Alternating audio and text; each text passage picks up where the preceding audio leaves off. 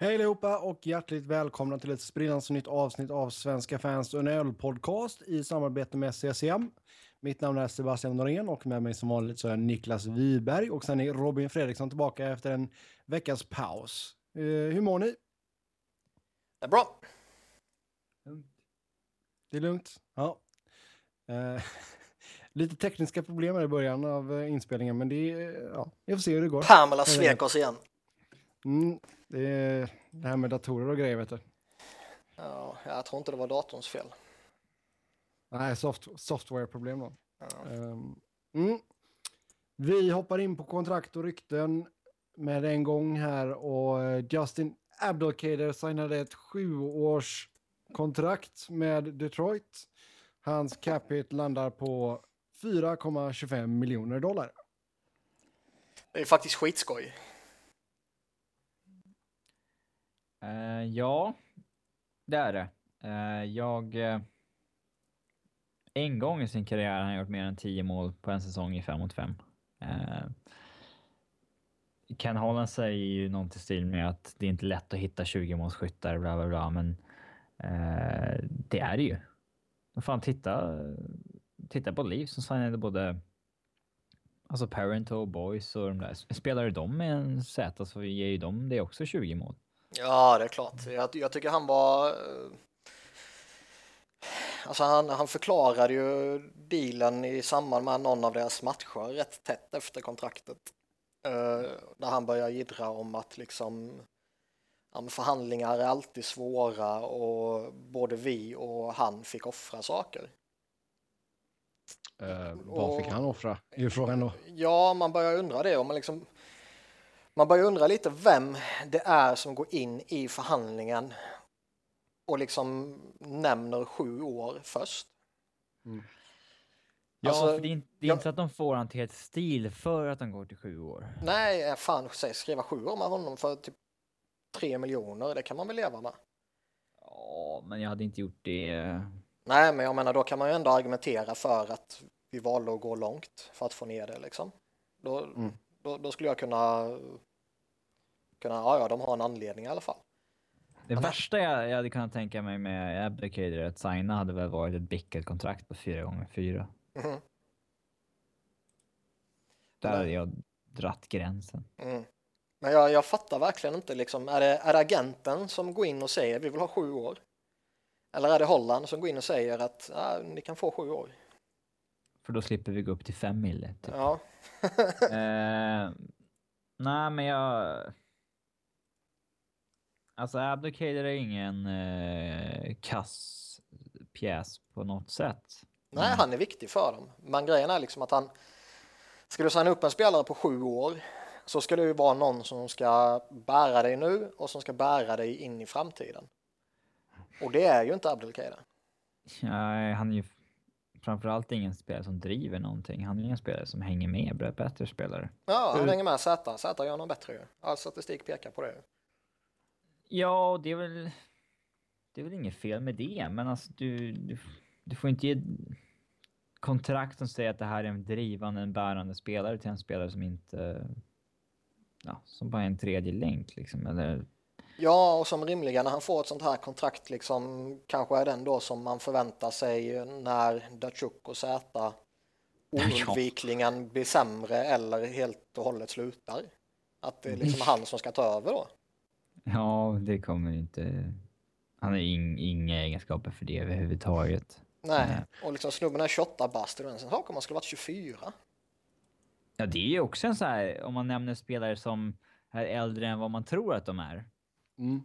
Då är det ju inte bara Joe Pavelski som fyller 32 är ju inte, utan då är det ju... eh, alltså Abdelkader fyller ju 29 innan säsongen är slut. Mm. Han är ju liksom... Ja, han gjorde 10 mål 13-14 säsongen. Det, han har var... en säsong med över 20 mål. Ja. Och den mm. säsongen gjorde han, vad var det, 43 eller 44 poäng. Så det var inte någon supermonster-säsong heller. Nej, det är inte 20 plus 40. Ja. Uh, så att... Uh, det var ju någon som jämförde honom nästan på pricken med David Clarkson.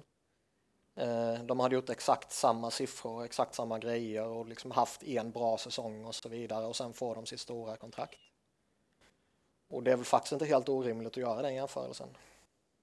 Nej, det är ju ganska snarlika fall faktiskt. Ja.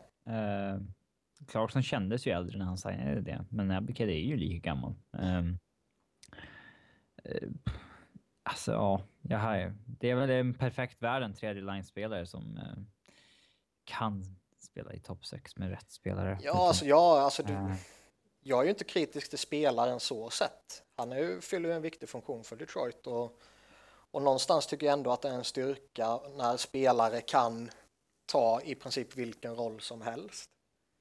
Men liksom det finns jättemånga spelare i ligan som är värda att överbetala antingen i form av pengar eller term för att inte riskera att förlora, vilket var liksom mm. Ken Hollands eh, då. Det finns ja. jättemånga sådana, men Justin Abelkader är definitivt inte i närheten av att vara en sån spelare. Nej, det, då är det liksom... Du får välja mellan ett problem, att ha Abdicator på dåligt kontrakt eller att uh, försöka ersätta Abdicator. Då väljer man att försöka ersätta honom. Ja. Uh, uh, och som du säger, spelare som... Nej, men liksom typ när våra checker penning UFA och han ber om 8 mille och det är liksom, ja, det kanske en och en halv, en miljon mer än han ska ha, men det... Mm, han är för svår att ersätta, då kan man göra det. Uh, men inte med de här spelarna. Nej, det är jätteudda och liksom jag, jag fattar verkligen ingenting. Och det är det som är så skoj. Och det som är ännu mer roligt är ju faktiskt att nästan alla tycker likadant. Alla är ju, alltså alla inom situationstecken, är ju jätteställer, alltså ställer sig jättefrågande till det här kontraktet ju. Och jag har ju svårt att liksom se att ens den, den mest positiva Detroit-supportern är liksom toktaggad på det här kontraktet. Nej, jag har inte sett uh, någon form. Jag har inte kollat Twitter så mycket på sistone, men uh, uh, ja, det här. Det har ju varit ont om dåliga kontrakt på, uh, på alltså sista året typ. Eftersom vi inte hade något dåliga kontrakt i somras på free agency i princip. Så uh, ja, det här är väl ett av de sämre på länge då. Mm. Mm. Ja, eh, sen skrev Detroit även ett ettårskontrakt med eh, Javier Oulé. Franskfödde Oulé. Javier Oulé. Ja, han är en spännande back. Han... han är jättespännande och jättelovande och uh, han bör väl egentligen... konstig förlängning faktiskt. Alltså så 705, år... 715 000. Mm. Alltså ja, egentligen bör väl han spela i mm. NHL nu, men de har lite andra kontrakt som står i vägen känns det som. Mm. Ja, men varför? Ja, det känns lite konstigt att det här sker nu och inte att han signar det här efter säsongen. Det här, det här signar han efter säsongen ifall han inte har tagit steget liksom. Ja, typ. Uh, lite konstig, konstig timing på det tyckte jag. Mm. Det som är skoj annars är ju i, i hela den här situationen så uh, man börjar väl så smått se lite att Ken Holland kanske inte är så fantastisk som han har ett rykte att vara. Nej. Det har varit lite eh, märkliga grejer mot slutet liksom. Han, eh, han slänger iväg Mattias Janmark och second round of Eric Cole. Mm. Uh, plocka in David Legwan som inte alls funkade och betalade hyggligt dyrt för honom ändå och liksom det var inte länge sedan han skickade iväg en first rounder för Kyle Quincy och så vidare. Mm, Steven Wise hänt... blev ju ett rätt stort misslyckande och så vidare. Mm. Vi ska snacka mer Detroit när vi kommer till lyssnarfrågorna. Uh, Danny Subrus till San Jose på tryout. Ja. Varför? Det är också skoj. Roliga saker idag. Uh, nej, jag fattade det inte heller. Jag, ty jag, tyckte det var jätteuppenbart att han inte hade någonting att erbjuda. Alltså det senaste man såg av honom. Och det som gör det än mer fascinerande är ju att, att uh, Peter de Boer är där nu. Och han tycker man ju borde verkligen ha koll på det. Mm. Men sen samtidigt så ser man ju titt som tätt i ligan att, uh, att coacher inte verkar ha koll på när spelare är dåliga eller bra. Sen visst, han kanske fyller en superstor funktion i ett omklädningsrum och kanske är jätteviktig på det sättet och han kanske är en bra vad ska man säga, en bra uh, buffert mellan olika klickar i omklädningsrummet och så vidare. Mm. Uh, så det är kanske därför han tar in honom, jag, jag vet inte. Men, uh, nej, udda. Ja, det beror väl på lite vad de signar honom för också nu ifall de skulle signa honom. Men det känns ju som att han, in, han är slut helt enkelt. Ja, han var ju skitdålig. Ja. Sen nåddes vi av ryktet att uh, Travis Hamonic uh, vill bli tradad till uh, västra Kanada på grund av familjeskäl. Um, Hamonic har fyra år kvar på sitt kontrakt efter denna säsongen med Islanders. Capita strax under 3,9 miljoner. Finns det en marknad för Hamonic? Det finns en jättemarknad. Är han tillgänglig så bör 29 lag kontakta Islanders. Ja, och har han specifikt, jag vet inte, har han, eh, vad har han för no trade? Eh? Nada enligt han har uh, hockeyscap.com. Det gör ju det intressant uh, eftersom, ja han kan ju be om en trade men alltså varför skulle Islanders liksom Alltså grejen är att du vill, du vill inte ha kvar en spelare som inte vill vara i laget. Det, det kommer, Nej, men det kommer inte gynna inte... någon, men man kommer inte skänka bort honom. Nej, exakt. Man, man tänker inte liksom... Har inte han en no trade klausul tänker man ju inte, nej men okej, vi snackar bara med Vancouver. Ja, nej, nej. Liksom, så, så, Det är klart man tar bästa budet då ju. Ja, så får uh, väl han vara missnöjd i nästa eh, organisation i så fall. Ja, och sen samtidigt så om uh, om, vad ska man ta, om Toronto helt plötsligt går efter honom så kommer han väl meddela Toronto, jag är inte intresserad av att spela för er så ni behöver inte trada för mig. Så då är ju de dumma om de gör det. Ja, det är sant. Däremot så är han ju, han är ju skitbra. Han är fortfarande ung, han är på ett jättebra kontrakt. Att eh, liksom pröjsa knappt 3,9 för honom i ytterligare fyra säsonger är ju jättebra på den här marknaden. Eh, så jag skulle personligen vara beredd att betala rätt mycket för att få honom. Eh, och jag tror väl att Islanders vill ha rätt mycket. Det var lite snack om att de vill ha något likvärdigt tillbaka. Eh, ja, Lukas sen... Pisa. ja. Sen om det är en, liksom en, en forward eller en back, det, det vet jag inte. Men, men vad är, om, om vi säger att de går med på alltså västra Kanada. Då snackar vi Edmonton, Calgary och eh, eh, Vancouver, typ. Winnipeg nämndes också. Ja, mm. Winnipeg. Winnipeg skulle ju kunna göra en trade. De har ju hur mycket pusselbitar som helst. Mm. Uh, Calgary behöver inte förstärka sin blå linje. No, nej, nej. Uh, Edmonton, Edmonton borde ju vara tokintresserade. Mm. Men de har, vad skulle de ha för liknande att ge? De offrar inte Dreisaitl liksom. Nej, men de kan, kanske kan skicka en Jakobov. Oh. Ja, men fan vet om du tar in, eh, om du gör det bytet om du är Islanders alltså. Mm, jag, var, jag skulle nog inte våga om jag var Oilers heller förrän, alltså Jakobov. Uh, skulle vilja se en med McDavid innan man offrar det där, men. Mm. Uh. Ja, kanske. Uh, ja, han har haft många, många han, år på sig nu, Jakobov, men... Ja, och det är inte så att han bara fått spela jämte skräp alla år. Nej, men ändå det. Det känns inte som en naturlig trade. Uh... Nej, jag håller med. Ja, nej, vi får se vad som händer. Men jag tror inte att Islanders kommer vara så uh, elaka så att de inte... Så att de tradar honom någon annanstans i alla fall. Om de nu tradar honom. Så. Nej, men det beror på. sig liksom att... Uh... Jo, det är klart ifall någon ger dem liksom sjukt överpris och visst, men... Ja, men alltså säg, säg att uh, ja, Vancouver kommer med ett seriöst förslag och Edmonton kommer med ett seriöst förslag och sen kommer Sen kommer Pittsburgh och slänger ut ett uh, monsterbud liksom. Det är klart de mm. kommer hiva honom dit då ju. De är ju dumma om de inte gör det.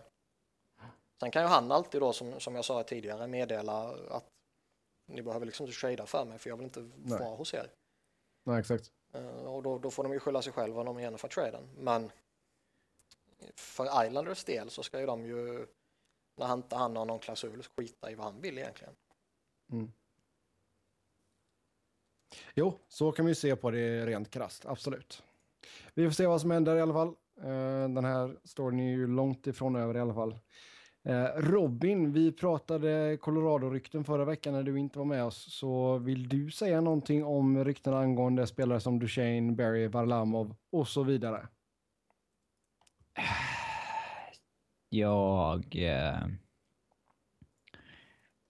det är väl liksom mer eller mindre bekräftat att de i alla fall liksom hör sig runt med de här spelarna. Och det är väl något jag inte gillar jättemycket. Eh, men samtidigt är det väl naturligt för Roa Sakic. De har väl spelat ut alla sina kort. Det enda de har kvar det är väl liksom att göra en större trade. Eh, eh, så att... Ja, men jag hoppas de inte gör det. Men vad ser du man skulle kunna få för utbyte för till exempel en Duchene som är en som spelat bra nu det senaste? Ja, det, det, det, det är det som stör mig allra mest. Bara för att Duchene liksom... De här ryktena hade ju inte funnits om Duchene hade haft sju poäng första åtta matcherna. Det är ju som en jävla... Royal Saki framstår ju som två tonåringar som sitter och spelar GM på NHL. Liksom, så en spelare som har varit, som har varit liksom kall i tio matcher och då ska han helt plötsligt tradas. Liksom. Eh, mm. det är ju trams. Eh, och det är samma sak med Varlamov. Det är liksom hade inte han varit skadad och liksom haft en kall inledning på säsongen så hade ju inte... Hade han haft sin form de senaste två åren, första tio matcherna, så hade det inte varit en chans att han hade varit med i några trade-rykten. Eh, så att... Eh, det enda som jo, liksom... Men vi, pra alltså, vi pratade lite om det förra veckan. Alltså, ska de göra någonting stort så är det ju typ Varlamov eller Duchene.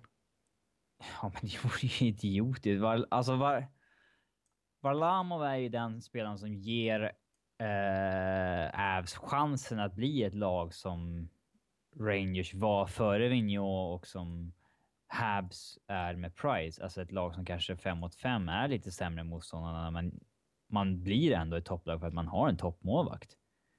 Eh, ta bort den från Avs så de helt plötsligt är ju liksom ja, så förmodligen absolut sämst i NHL. Eh, de kan ju inte tro att Reto Berra... Släng in Berra, ja. eh, men, men här, bara för att han har haft högst räddningsprocent i serien de här tio matcherna, att de liksom typ kan lita på att han kommer leverera det i... Eh, ja, framöver. Samma sak med Calvin Pickard som de hade uppe 16 matcher i fjol och han var ju över 93 procent.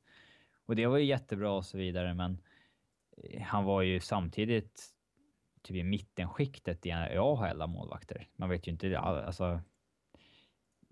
Han hade ju inte dominerat på alla nivåer han varit på. Man undrar ju hur mycket som var på riktigt eller inte. Eh, många målvakter som har varit heta så få matcher liksom. Eh, nej, det enda ryktet som man ändå här, skulle kunna köpa det är att det är Barry-ryktet i och med att han eh, representerar Newport Sport Eh, eh, som Abs hade lite knackiga förhandlingar med gällande Ryan O'Reilly. eh, och ja, eh, vad ska Barry ha för kontrakt? Alltså, här är ändå en sån här kontrakts... En möjlig kontraktstvist liksom. Då kan man väl fatta att är, man hör sig omkring vad han är värd och så, och så vidare. Men ja, det är ju logiskt. De, de, de, de andra två, nej, absolut inte. Liksom. Det, fucka inte upp ännu mer liksom. Vad säger du om uh, Jerome McGinley ska ju ha ja, liksom avfärdat att han skulle vara intresserad av en trade? Att jag han inte kommer wava någon, någon klausul? Just, vad ser du på ja, det liksom?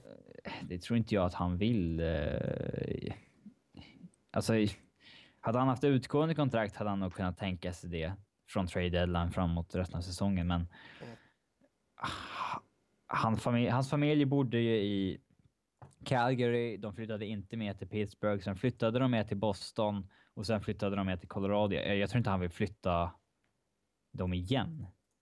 Eh, med tanke på att han har två år på kontraktet kvar så... Eh, jag, jag, tror inte att han vill helt enkelt. Det, alltså för familjeskäl. Mm. Det är ju inte så konstigt.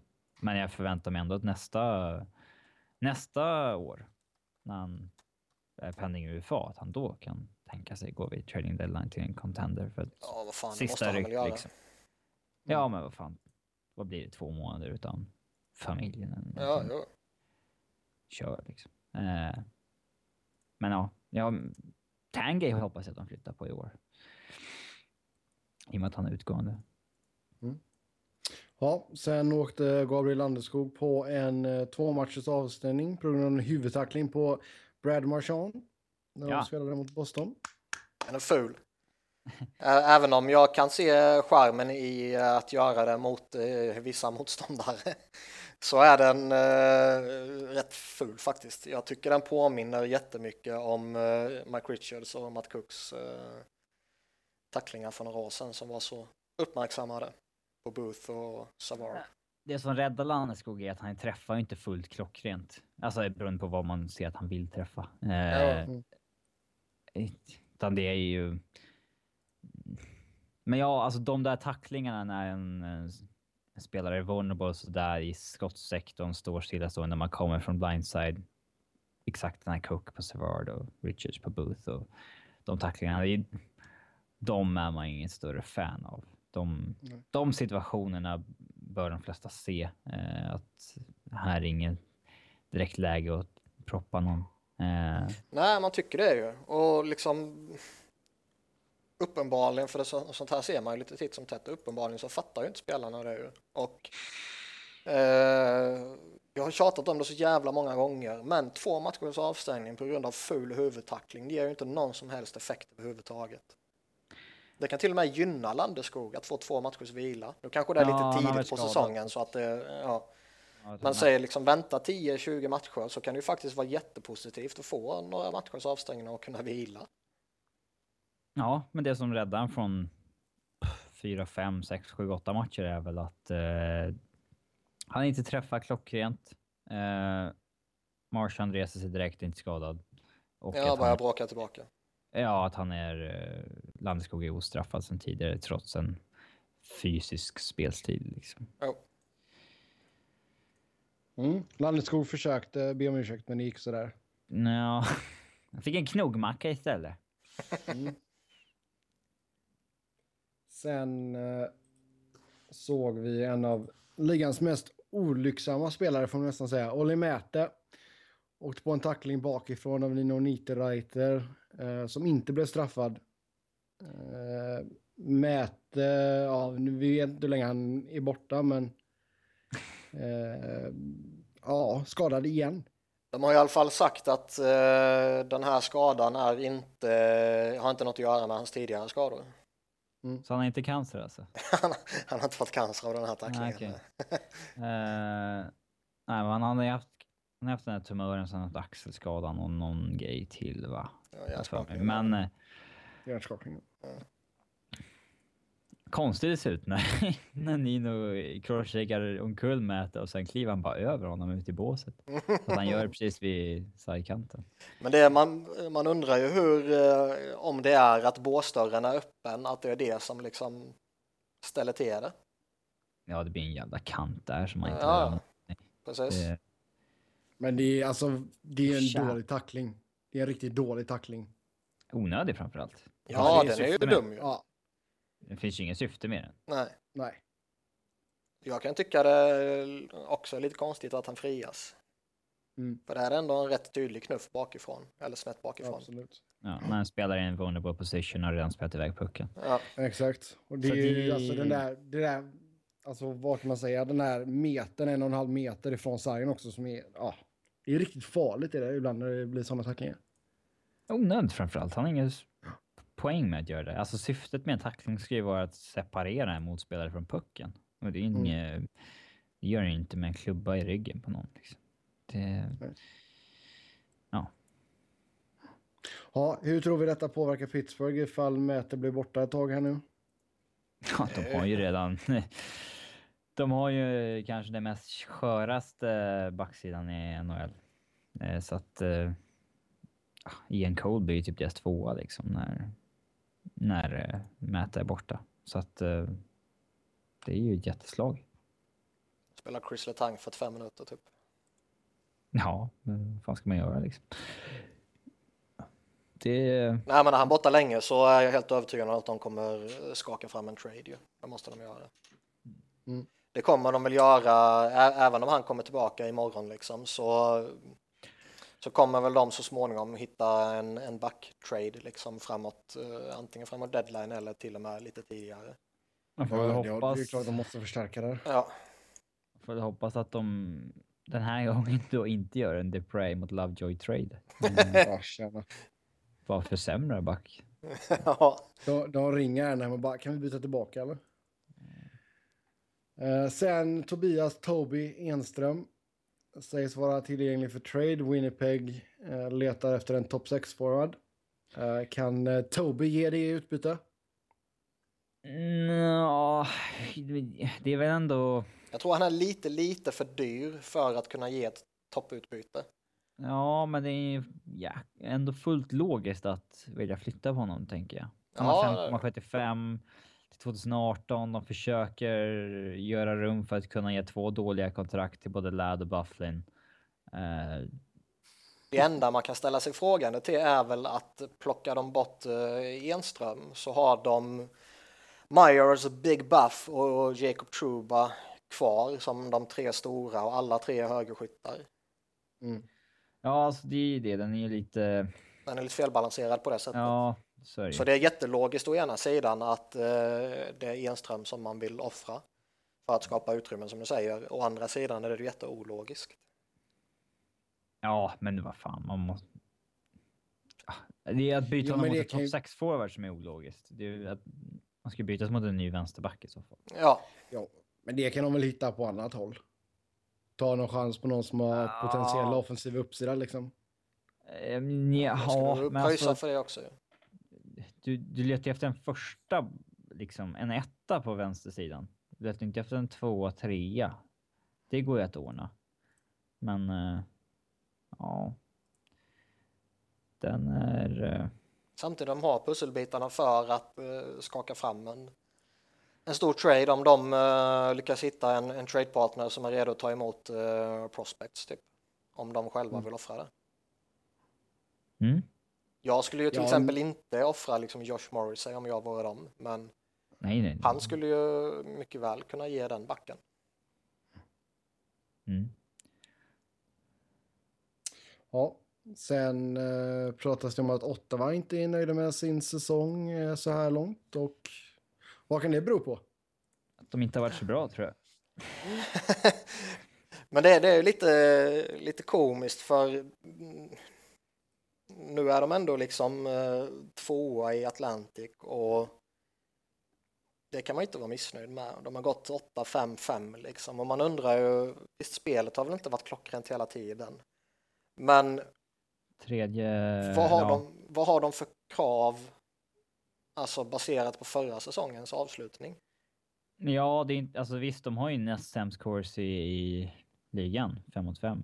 Eh, och så där, så var det i fjol också. Liksom.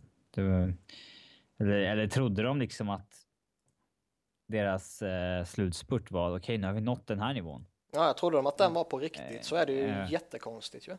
Ja. Så blind kan man inte vara.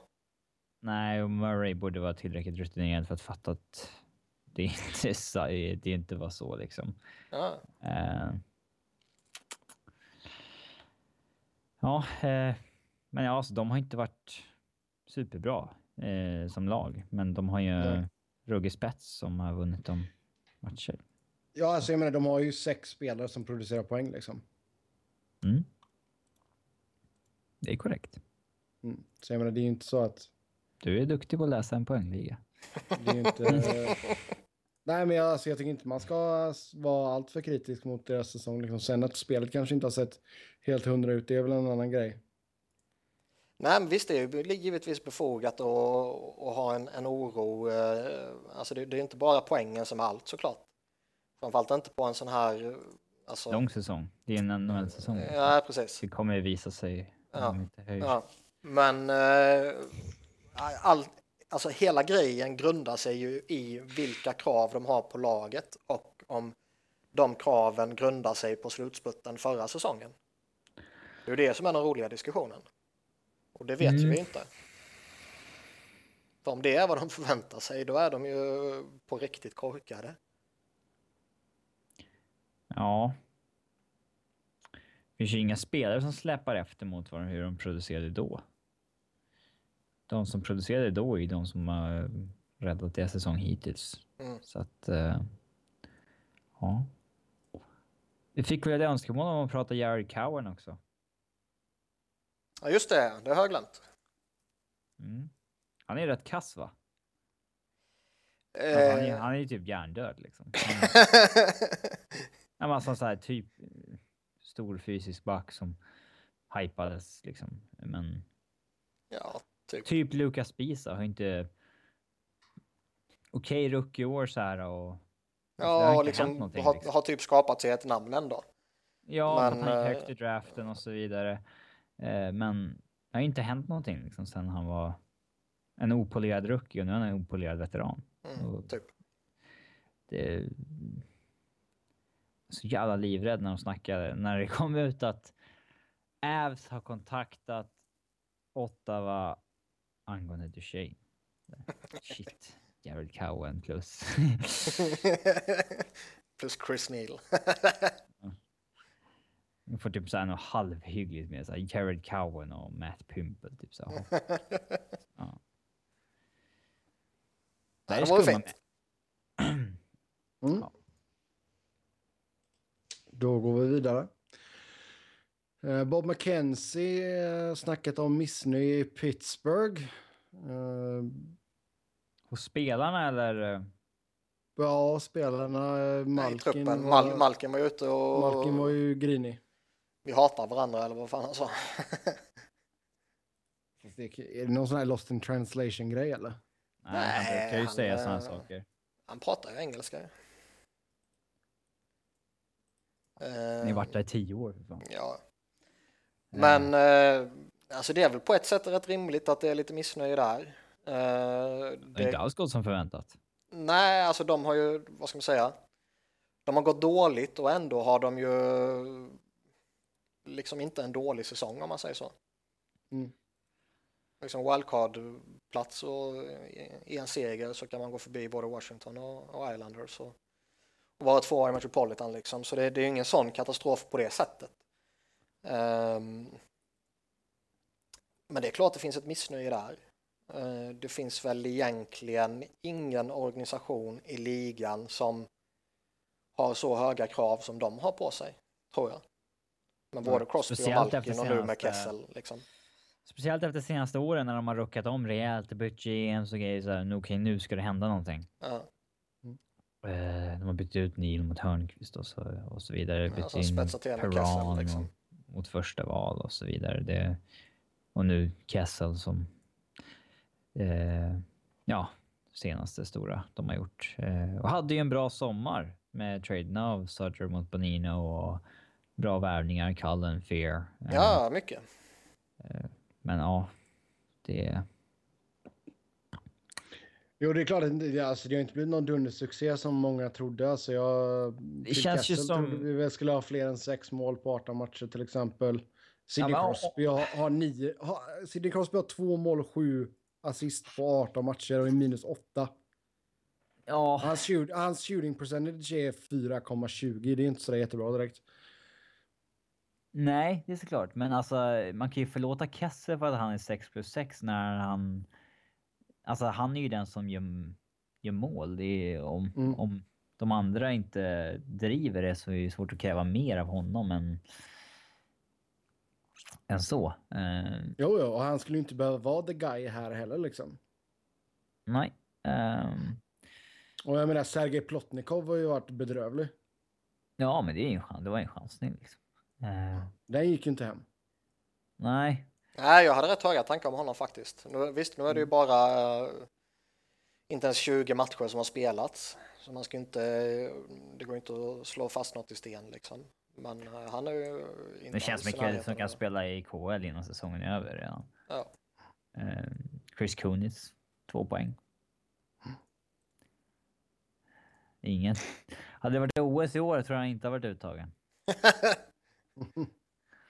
Nej, men han är ju kass på riktigt nu. Mm. Ja. Och sen har du ju Letang då som får dra ett jäkla last där och Ian Cole, båda minus 11. Nu vet jag att plus minus inte är någon jättestat, men... Sluta upprepa det hela tiden. men den, den som vanligt som uh, inte bör få skit är ju Fleury. Liksom. Det var länge sedan han var dålig nu. Liksom. Uh, mm. Han har räddat Pittsburgh under lång tid. I slutspelet 2013 eller något han svek senast. Det är ju länge sedan nu. Ja, jag håller med. Det är lite synd, det var roliga förr. ja. Skulle han däremot tackla av, då, blir ju, då kan det ju se riktigt illa ut. Då blir det kattskit av allt. Mm, jo, men det, det, det känns ju som att det är... En bra säsongs, han är ju en bra grundseriemålvakt. Det, är, ja, det är väl inget snack om.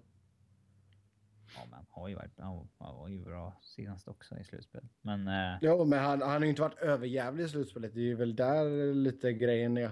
Han har varit riktigt bra i grundserien och så har han varit med i slutspelen. Alltså... Eh, det har ju antingen varit bra eller pannkaka. Det är inte så att det har varit med. Med. Med.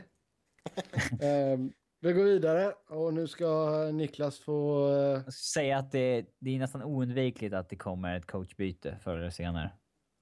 I Pittsburgh? det ja. bör ju ske. Nu ska Niklas få uh, orera över Simon Gagnier som hade retirement night uh, igår när Philly förlorade mot Los Angeles Kings 3-2 efter straffar.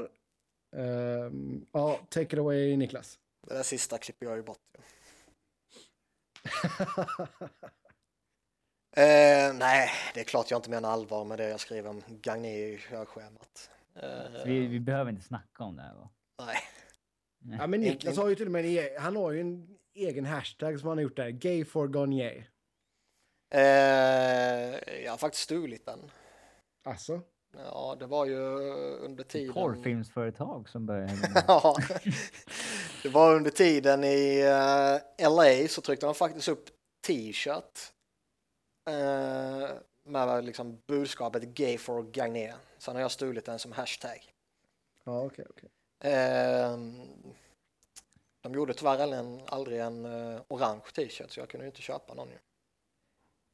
Men Ja, jag bara skämtar när jag skriver upp han i körschemat såklart. Ja, och nästa punkt också. Nej. Ja.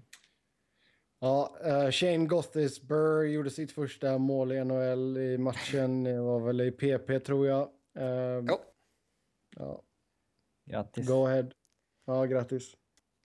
Shane. Varför ställer du inte frågan som jag har skrivit upp? Ska Shane Gothis Burr få Norris Trophy redan nu? Ja. Nej. Nej, den är givetvis på skämt också. Mm. Men, Men det är kul, kul, för er att, eller kul för er att någon av era unga backar börjar visa framfötterna. Mycket skoj. Han har sett jävligt bra ut de här två matcherna också. Inte bara snack och lite verkstad. Ja, nej, nej. Han har varit skitbra. Han förnedrade ju Keynes äh, flera gånger om. Han bara kallar honom Ghost. Det gör alla. Ghost. Oh my god. Eh, så han har varit jättebra. Bra positiv injektion och eh, skoj att han får liksom lira powerplay och allt sånt där när Mark Strite är borta också. Ja, men så där måste man ju... Det är ju ingen mening att kalla upp en ung PP-back om du sen ska spela honom Nej, men jag menar det är ju... PP. Nej, men det är, det är alltså det är ett enkelt beslut att ta att sätta Del Sado i första uppställningen och slänga in Ghost i, i andra uppställningen typ. Mm. Men här slänger man in honom med, med Joe Voracek och så vidare och han har ju sett han har sett bättre ut än Mark Strite i powerplay. Sen har ju Strite varit skadad rätt länge verkar det som, och haft problem med den här eh, eh, ja, galna skadan som jag inte ens kommer ihåg vad det hette. Men det var ju någon, någon platta kring eh, penisen. Kring penisen ja, som hade typ Pubic plate. Pubic plate var det, som hade ja. gått sönder typ. Fan, det gör ont alltså, på mig bara när jag pratar ja, om visst. det. Alltså det, det. Det var många som twittrade liksom bara, det här var den enda gången vi skulle kunna vara okej okay med lower body injury. Liksom. Eller hur?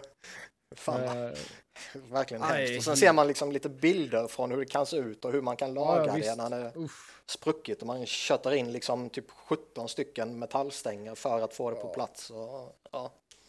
Ja, tack. Man kunde följa det live. Periscopa den eh, ja. operationen. ja, fy fan. Ja, nej tack. Ja, ehm, men som sagt, kul för Två miljoner tittare. Ghost då att han har fått göra sitt första mål där. Eh, vad- vem var det Chen som var jäkligt snabb där och plockade upp pucken så han skulle få den sen efter matchen. Ghost is Burr. Det är faktiskt eh, fel, det var Jake Voracek. Men det finns okej. bilder på där Chen vänder sig om precis när han är på väg för att fira. Men Voracek hinner före honom. Hinner slasha Ja. ner honom och ta pucken. Ja, Voracek vill ha credden där. Ja, Nej, men, vi går vidare till våran tillbakablick eh, segment och eh, ska titta på kontraktsförlängningar som eh, gjordes 2012, 2013 och 2014. Eh, Niklas har sållat eh, igenom, spenderat många timmar på eh, olika sajter. Eh, du har tagit bort några uppenbara skitkontrakt, typ Dustin Brown, Mike Smith och Alexander Semin. Och några bra kontrakt alla Jamie Benn, Roman Josi och Oliver Ekman Larsson. ja, och massa sådana här eh, kontrakt som känns liksom man bara rycker på axlarna åt, liksom, varken bra eller Ja. dåligt. Vi kommer Eh, att prata om årtalet- rätt många kontrakt och eh, det är typ en tredjedel av alla som jag skrev upp från början. Mm. Uh, årtalet är från när kontraktet skrevs, inte första året på kontraktet. Kan också vara värt att nämna. 2012 börjar vi med då och då har vi först ut Jeff Skinner, Carolina, som kritade på sex år till 5,725 miljoner dollar i capita. Ja, där och då var det väl egentligen inget, då var han ju rätt spännande. Eh, det har ju det har ju gått lite utåt för honom. Han hade ju så här i hemlighet en 33 målsäsong 13-14. Ja, ingen Men det är ingen som kollar på Carolina, så ingen visste ju det. Nej, Nej. Bara Emil. Ja. Men, eh, nej men det här var väl en av de gångerna som ett, de här tidiga kontrakten inte eh, betalade sig. Mm.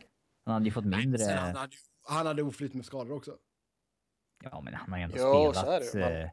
Är det Han har ju spelat 70 plus matcher senaste två säsongerna. Ja. Visst, han missade halva, eller han missade, fan blev det? 16-17 matcher, 11-12. Annars har han ju spelat. men det, nej, det har väl inte blivit vad alla hoppades på. Eller alla, vad, Emil hoppades vad. Emil hoppades på. Sen eh, nästa kontrakt här då är Jonathan Eriksson i Detroit. Skrev sex års kontrakt även han. 4,25 miljoner för eh, Jonte. Han är Jag fan inte att- bra längre alltså. Nej, jag har för mig att vi ändå tyckte att ja, men det här var ändå OK då. Ja. Men... eh, nej, det märks att han har passerat 30. Och jag, jag, jag skrev det på Twitter häromdagen också. Jag är så jävla skraj för att han kommer komma med till World Cup. Ja, det kommer han ju säkert. Popovic gillar väl honom som fan. Ja, och så ska de ha med Kronvall och så... eh, Ja, det är med ett backpar, det är bra kemi. ja, ja. Nej, sluta. Ta- Så får de inte tänka alltså. Jo, det är klart de kommer göra det. Åh. Sätter dem ihop i Odoja Hjalmarsson. Vet inte ens att Odoja inte ens spelar i Hawks längre. Uh, ja, vad är mer för par? Ja, Hedman Strålman också. Det... Ja. Jo, men han kommer nog spela World Cup, det är jag 80% säker på. ja, det tror Hur, jag. många, hur många backar var det de fick ta ut nu? Var det sju? Sju? Då ska ju inte Jonathan Eriksson vara en av sju backar. Nej, det är klart Han- han ska vara. Vi, hade, vi tog ut våra lag för några veckor sedan ju, och då hade ju inte någon Ja. av oss med honom ju. Han ska väl vara nummer Men- 11-12 kanske? Ja. Mm. Men jag är fortfarande rätt så övertygad om att risken för att han blir uttagen, som Robin säger, är jättestor. Brorsan ska ju med. Jimmy. Ja, herregud. Ja, som sagt, eh, så är, vad ger vi det? Vad ger vi- i fjärde Ja, exakt. Vad ger vi eh, Erikssons kontrakt för betyg då? Ett underbetyg. Ja, Underbetyg, nej, det har inte han, okej. han har inte varit bra. Han är inte värd 4,25 idag och kommer inte vara det närmsta åren han har kvar på kontraktet. Han har väl många år är han kvar? Det är väl... Eh, till 2020, så att oj jävlar. Ja. Fyra år kvar. Utöver denna säsongen. ja. Håll i hatten Ja. Ken Holland. Det... Då hamnar vi på Ken Holland igen. Ja, Ja, exakt. Och vi kommer komma tillbaka till Ken Holland om ett tag. Sen Vi har vi Wayne. Wayne The Train Simmons, Philadelphia. Sex år även för honom. Strax under 4 miljoner i capita. Bra Ja. kontrakt. Bra kontrakt. ja det tycker jag. Eh, mm, man kan väl inte säga något annat egentligen. Sen är han ju, han, är- han är ju, han är ju underhållande att titta på, men han är ju jävligt medioker i fem mot fem. Eh, Däremot så är han ju en powerplay-specialist av högsta klass liksom. Och eh, fungerar ju, nu har ju powerplay hittills varit lite upp och ner så för Flyers, men tittar man tillbaka på flera säsonger så har ju han varit en jättekugge i, i första uppställningen där och fungerar jättebra med Joe och med Hartnell när han lirade i, i slottet liksom och med Voracek och sådär. Nackdelen med de här kontrakten, som är eller den enda nackdelen när det ändå går bra så att säga. Eh, det är de här kontrakten på 6, 7, 8 år på så här mellan mycket pengar. Det är att när de väl går ut, då ska ju spelaren ha sin, sin stora lön och då är oftast de bästa åren förbi. Ja. Och då brukar det bli så att nej, att liksom Lombardi-grejen kickar in. Att nej, men vi ger honom det. Det är ju lite Jo, därför men alltså- jag är eh, öppen eh, Trada. för en trade liksom. Du Eh, behöver inte för, trada Simmons nu. ja, det beror på liksom. Eh, rent krasst vill man bara titta på situationen så sett så det är en powerplay-specialist. Det är en medioker 5 mot 5-spelare. Eh, han dödar inte utvisningar, han eh, liksom driver inte spelet på det sättet och han eh, han liksom, han är omskattad eller uppskattad kille i laget och så vidare. Men jag tror ju egentligen att hans trade-värde är högre än hans egentliga värde på isen. Mycket möjligt. Så jag skulle inte ha något emot att, eh, att man antingen nu eller om ett år eller två år eh, undersöker en trade. Det beror på lite, hittar man inget nu så eh, man ska ju inte bara skeppa honom bara för sakens skull såklart.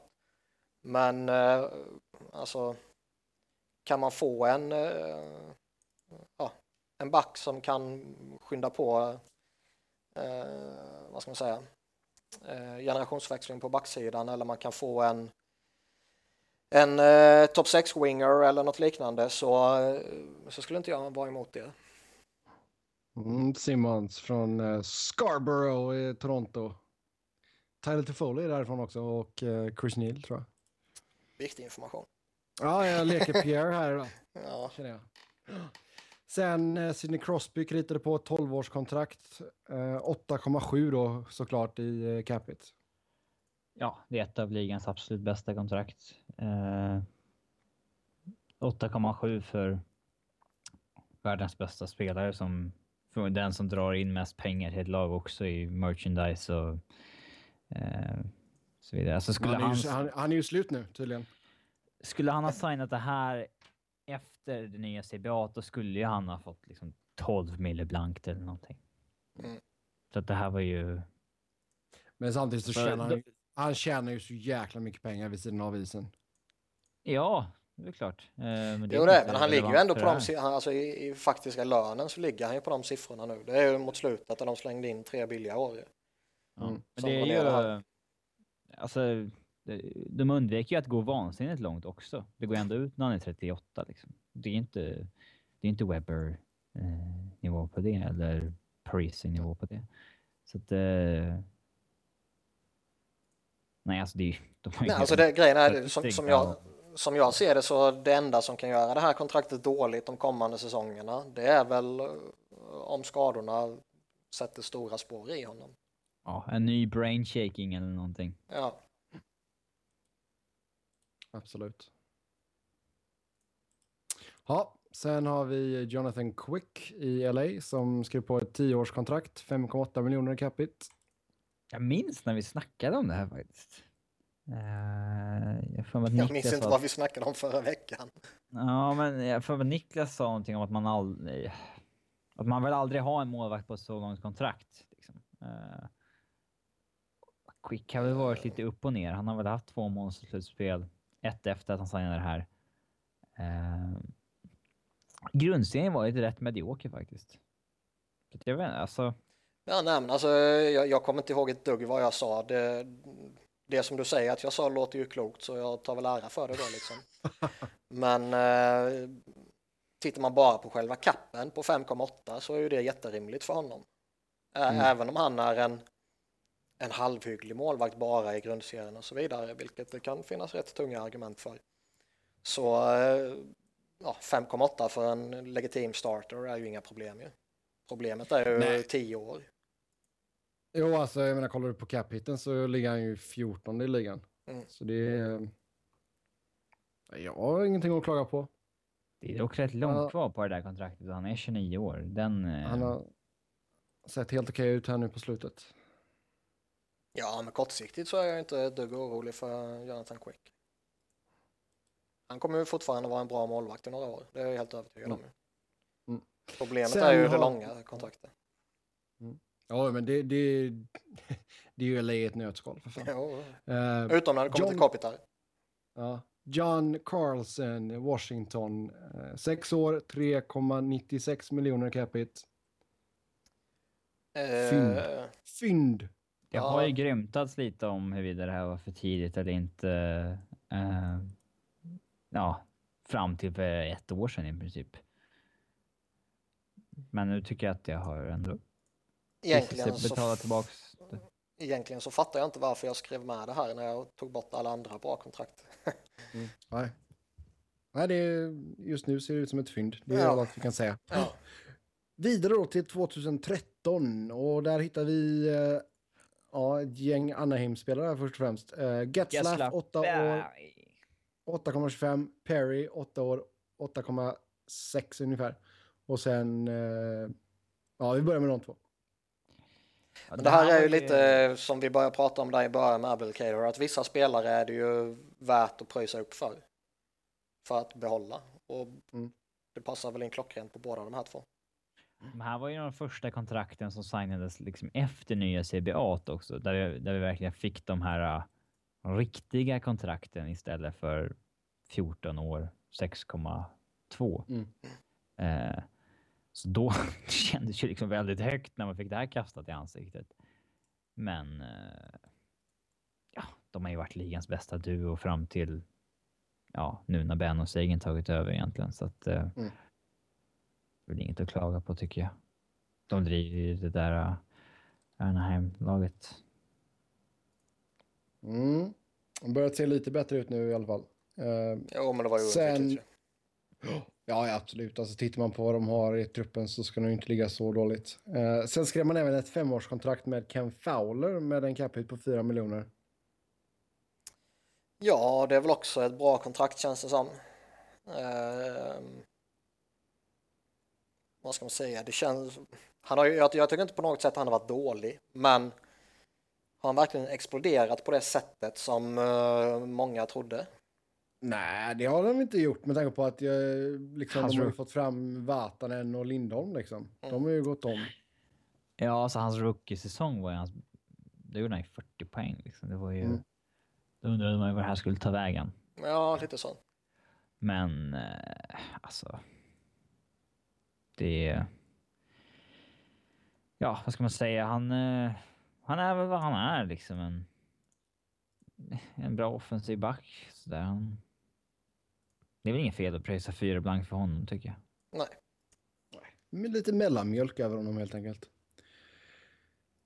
Sen Patrice Bergeron, Boston. Han skrev på ett åttaårskontrakt och hans cap hit landade på 6 875 000 dollars. Ja, eh, det är ju lite intressant för han är ju, vad ska man säga, Han är ju Kopitar Toews light på något sätt. Eh, Snäppet efter. Ja.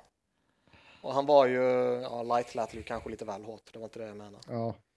Men eh, En växel eh, lägre offensivt. Liksom. ja, typ. Mm. Och eh, till stor del har han gjort vad de har gjort, liksom bara det att de har vunnit mer. Eh, jag har för mig att jag var lite kritisk mot det här. Ja, det var ju, det var ju hatade honom då. Alltså, Mm. Ja, det var att- som för han var var nu, då han han, var överhypad ju. ja, det var då han blivit överhypad som fan. Ja. Där. Och Han det, jag, spelade slutspelet med punkterad lunga och Ja, eh, krossat ja. revben och... Ja.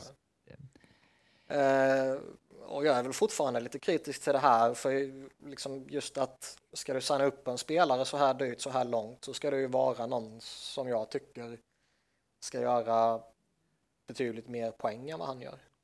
Mm. Jo, det kan jag köpa. Sen är han ju, alltså det har ju vi fått klart för oss att han är en av ligans bästa defensiva centrar. Det är ingen snack om saken. Ska det verkligen vara 6,875 som han har skrivit i körschemat? Ja. Du tänker Mm. på Crazy kanske? Mm, ja, okej, ja, det är 6,875. Det står Ja. fel på Elite Prospects. Oj, oj, oj. Men det är därför man... Jag, brukar, jag meddela- kör faktiskt... Jag kör General Fanager nu.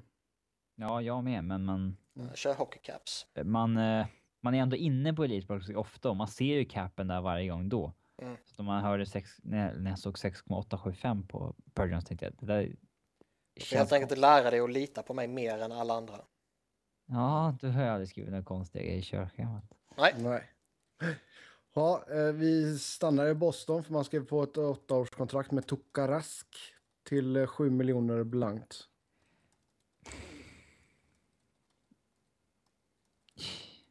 Ja, Alltså jag tycker det är svårt att sätta fingret på Tuka nu. toka, toka. han är ju han är givetvis bra. Det, det, det kan man inte snacka bort hur mycket man än eventuellt skulle vilja det. Han har ju typ varit 93 procent mellan 2011 och 2015. Det är, Ja. svårt att, Mm. det är svårt att inte pröjsa för när kontraktet går ut liksom. Det, Nej. Och vad ska man säga? Det, man kan väl alltid spekulera i hur mycket, alltså när Boston var som bäst för några år sedan så var de ju en jävla lagmaskin. Och de skulle ju säkerligen kunna gå hur bra som helst med mig som målvakt. Eh, Ja, för samtidigt så gjorde han några sådana här überjävliga räddningar också. Alltså det Ja, var han var- han var- han var- highlights alltså. ja, ja, han var skitbra. Det gör ju alla och. Ja, men, och då var han ju en 7 miljoners målvakt liksom, utan att ens Mm. diskutera det. Idag så med ett lite sämre lag framför sig så kanske han inte är riktigt uppe på 7 miljoner. Men jag, jag kan ju inte ställa mig kritisk till det kontraktet där och då liksom. Nej. Om det handlar till att signa han på det kontraktet eller tappa honom. Nej, vad hade man haft då liksom? Det var inte så att Malcolm Subban var redo att kliva fram. Eh, eh, men alltså. Liksom, han, han måste ju, visst han, hans siffror har ju varit bäst i ligan ihop med Price och Hank Lundqvist, men eh, nu när det behövs gäller ju att han, och han får lön, lön för att vara det, så gäller det att han kliver fram och alltså bär laget som Price gör med Montreal och som Lundqvist gör med Rangers. För de, alltså, de skulle kunna vara lika bra som Montreal Rangers om han steppade upp på den nivån nu. För liksom, de har ändå ett, inte ett fullt odu, odugligt lag i övrigt. Man undrar lite hur eh, liksom all kaosen i somras, hur det har påverkat typ en Rask eller Bergeron eller Krejci eller eller Chara liksom. Ja. Eller om de, inte, om de har kommit över Boychuk-traden än. Ja. Som Lucic sa att han inte kom över någon gång. Mm. Fuck, jävla dagis eller? ja, det är skoj. Ja. Alltså, ja, jag vet inte. Det är... ah, det är väl inget... ah, vad ska man säga om det där kontraktet? Det, Det är inget fynd och det är inte dåligt. Nu tar vi nästa. Mm. Nästa är en till målvakt. Eh, Corey Crawford i Chicago, 6 år, 6 miljoner blankt. Jag tycker ändå att han har eh, gått in på en högre nivå sen, eh, sen han var den målvakten som var rätt medioker. Eh, Jag tror ju fortfarande, alltså han är givetvis inte skräp, det är inte det jag menar, för skulle han varit skräp så skulle inte Chicago gått så här fantastiskt bra som de har gått de senaste åren, Mm. även om eh, laget i övrigt är jättestarkt. Mm. Men jag tror mycket väl att man kan dra lite paralleller till Rask-snacket som vi drog det här att eh, en bra målvakt eh, bakom ett fantastiskt lag ser jättebra ut. Mm. Och eh, den dagen som Chicago börjar eh, gå ut för lite så kan man mycket väl se det på Crawford också. Beroende på när Chicago börjar eh, dala av. Det kan ju dröja ett år eller så dröjer det fem år. Jo, men alltså, jag tycker han, har spelat- alltså, han fick ju lite skit första året de vann eh, med honom. Eh, men jag tycker inte för- att han har... Han är ju, jag tycker han har vuxit in i det. Jag tycker han gör det bra, men alltså, samtidigt så känns det som att när, när Chicago går på alla växlar så behöver de alltså som bäst average goaltending. Ja, så är det. Eh, så det, det känns ju som de Han kanske hade väl kunnat några- sp- spara några, några kronor liksom. Man undrar hur lång livslängd han har också. Mm. För han är, eh, han är 30 bast nu liksom. Han har kört rätt många år. Med många matcher. Långa säsonger. Mm. Alltså han är en okej etta, men sen så gäller det att jämföra med resten av ligan och, och komma fram till okej, vad är en okej etta pengar för en målvakt i ligan? Mm. Lite mindre än 6 miljoner skulle jag säga. Ja. Ja, alltså ser man till, alltså vissa andra lag behöver ju betala bra med pengar för sin etta. Eh, Det känns inte som att alltså Chicago skulle kunna, de skulle säkert kunna gå bra med en medioker Pavlec också liksom. Det, Eh, inte ja, senaste åren kanske, men nu är det ändå. Ja, den där backsidan är inte lika stabil som den är. jo, jo, alltså de behöver ju mer av Crawford nu än vad de någonsin har behövt tror jag. Ja, Absolut. Så vi vi får se hur det går för honom, men ja. Det är väl några kronor för mycket kan jag tycka, men det är som sagt, liksom fortsätter de att vinna så är det värt det liksom. Eh, Gabriel Landeskog kritade på ett sjuårskontrakt 2013 med Colorado. Eh, capita på 5,57 miljoner.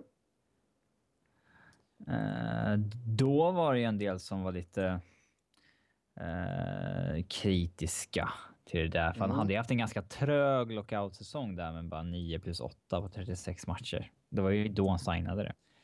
Eh, det var ju en period där på grund av den på grund av lockout-säsongen och det som ett gäng spelare signade kontrakt i förtid som egentligen hade typ bara 100 NHL-matcher i ryggen. Och han var en av dem. Eh, och det kändes ju då lite...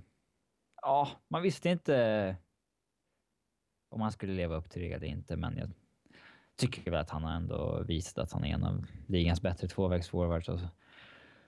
5,5 för din kapten och en av ligans bättre tvåvägsforwards som bara är 22 bast. Ja, och liksom fortsätter han ligga på 20 plus mål och runt 60 poäng och allt det du säger så är ju 5,5 för honom jättebra. Ja, det chansade de och det gick hem. Ja, Mm. Eh, bra ledaregenskaper också. Ja då, Marchand ska ner. Sen ska man även nytt med Matt Duchene eh, samma år där. Femårskontrakt, sex blankt. tycker väl det är ett väldigt rimligt exakt vad han ska ha kontrakt ish.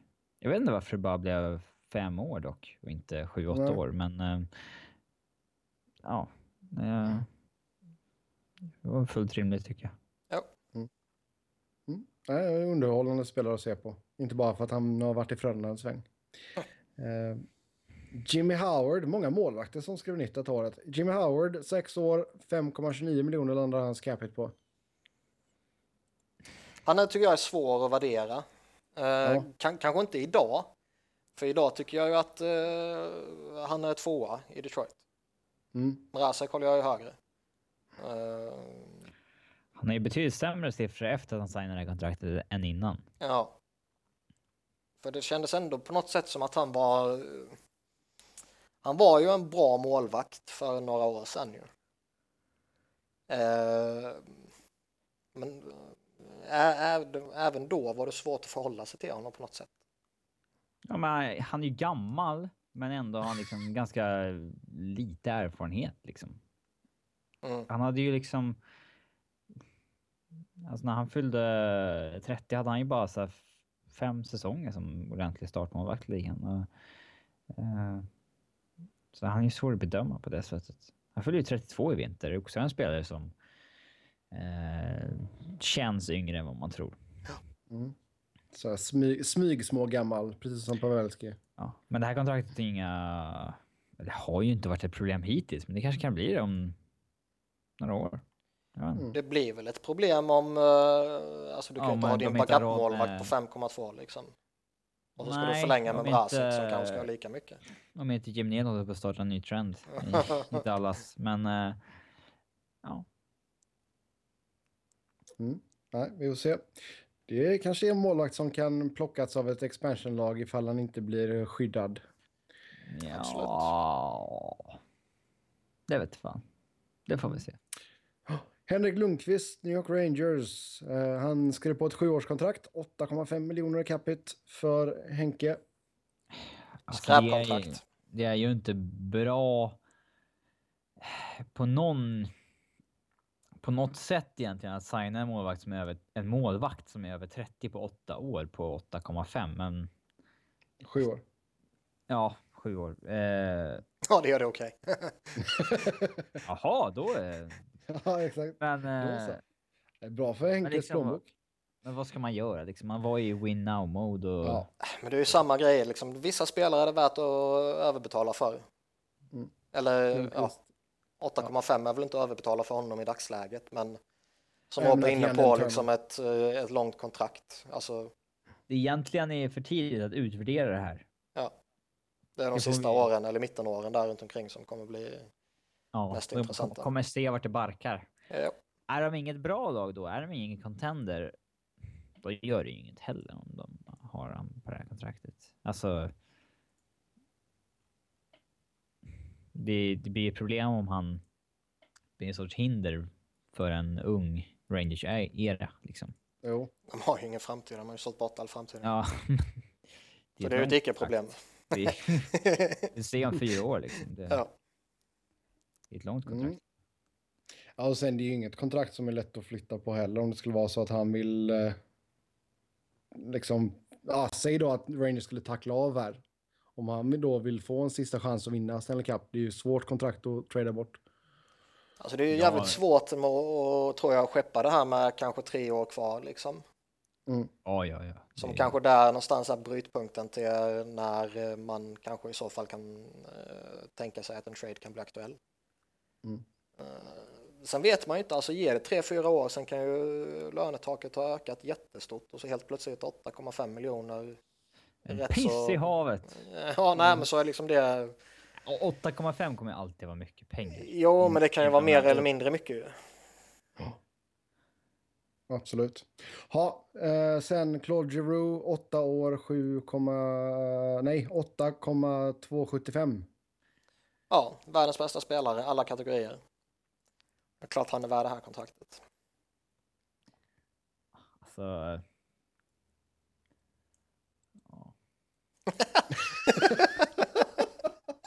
alltså, uh.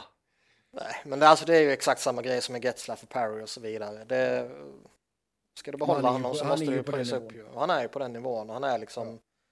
Över de senaste fem åren så är han bäst och över de senaste tre åren så är han typ fjärde bäst eller något sånt där sett till antalet poäng liksom. Mm. Det är upp till spelarna själv liksom. Vill, hade han krävt, krävt nio blankt, annars drar jag, så hade han ju fått det också. Det är, det är upp till spelaren själv ja. i de här fallen.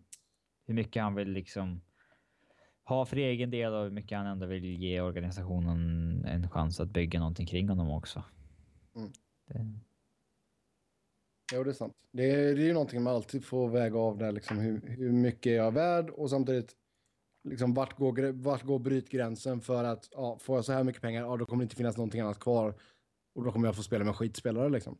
Mm. Så, Det är någonstans där Steven Stamkos ligger och funderar nu tror jag. ja. Jo, det är sant. Ja, sen eh, Chris Letang, vi har två stycken Pittsburgh-spelare här nu. Först Chris Letang, 8 år, 7,25. Ja, alltså det har ju blivit ett problem med tanke på hans eh, skadesituation. Det kan man ju aldrig Mm. snacka bort. Är han, är han liksom kry och frisk och allt sånt under alla, alltså från idag fram till eh, det här kontraktets slut, då ser väl jag väldigt få problem med det här kontraktet. Men han har ju varit skadad. Ja, Så, eh, och han kommer ju bli skadad. ja, Det kan man ju spela pengar på att han kommer att bli skadad igen liksom. Eh, vad sa du?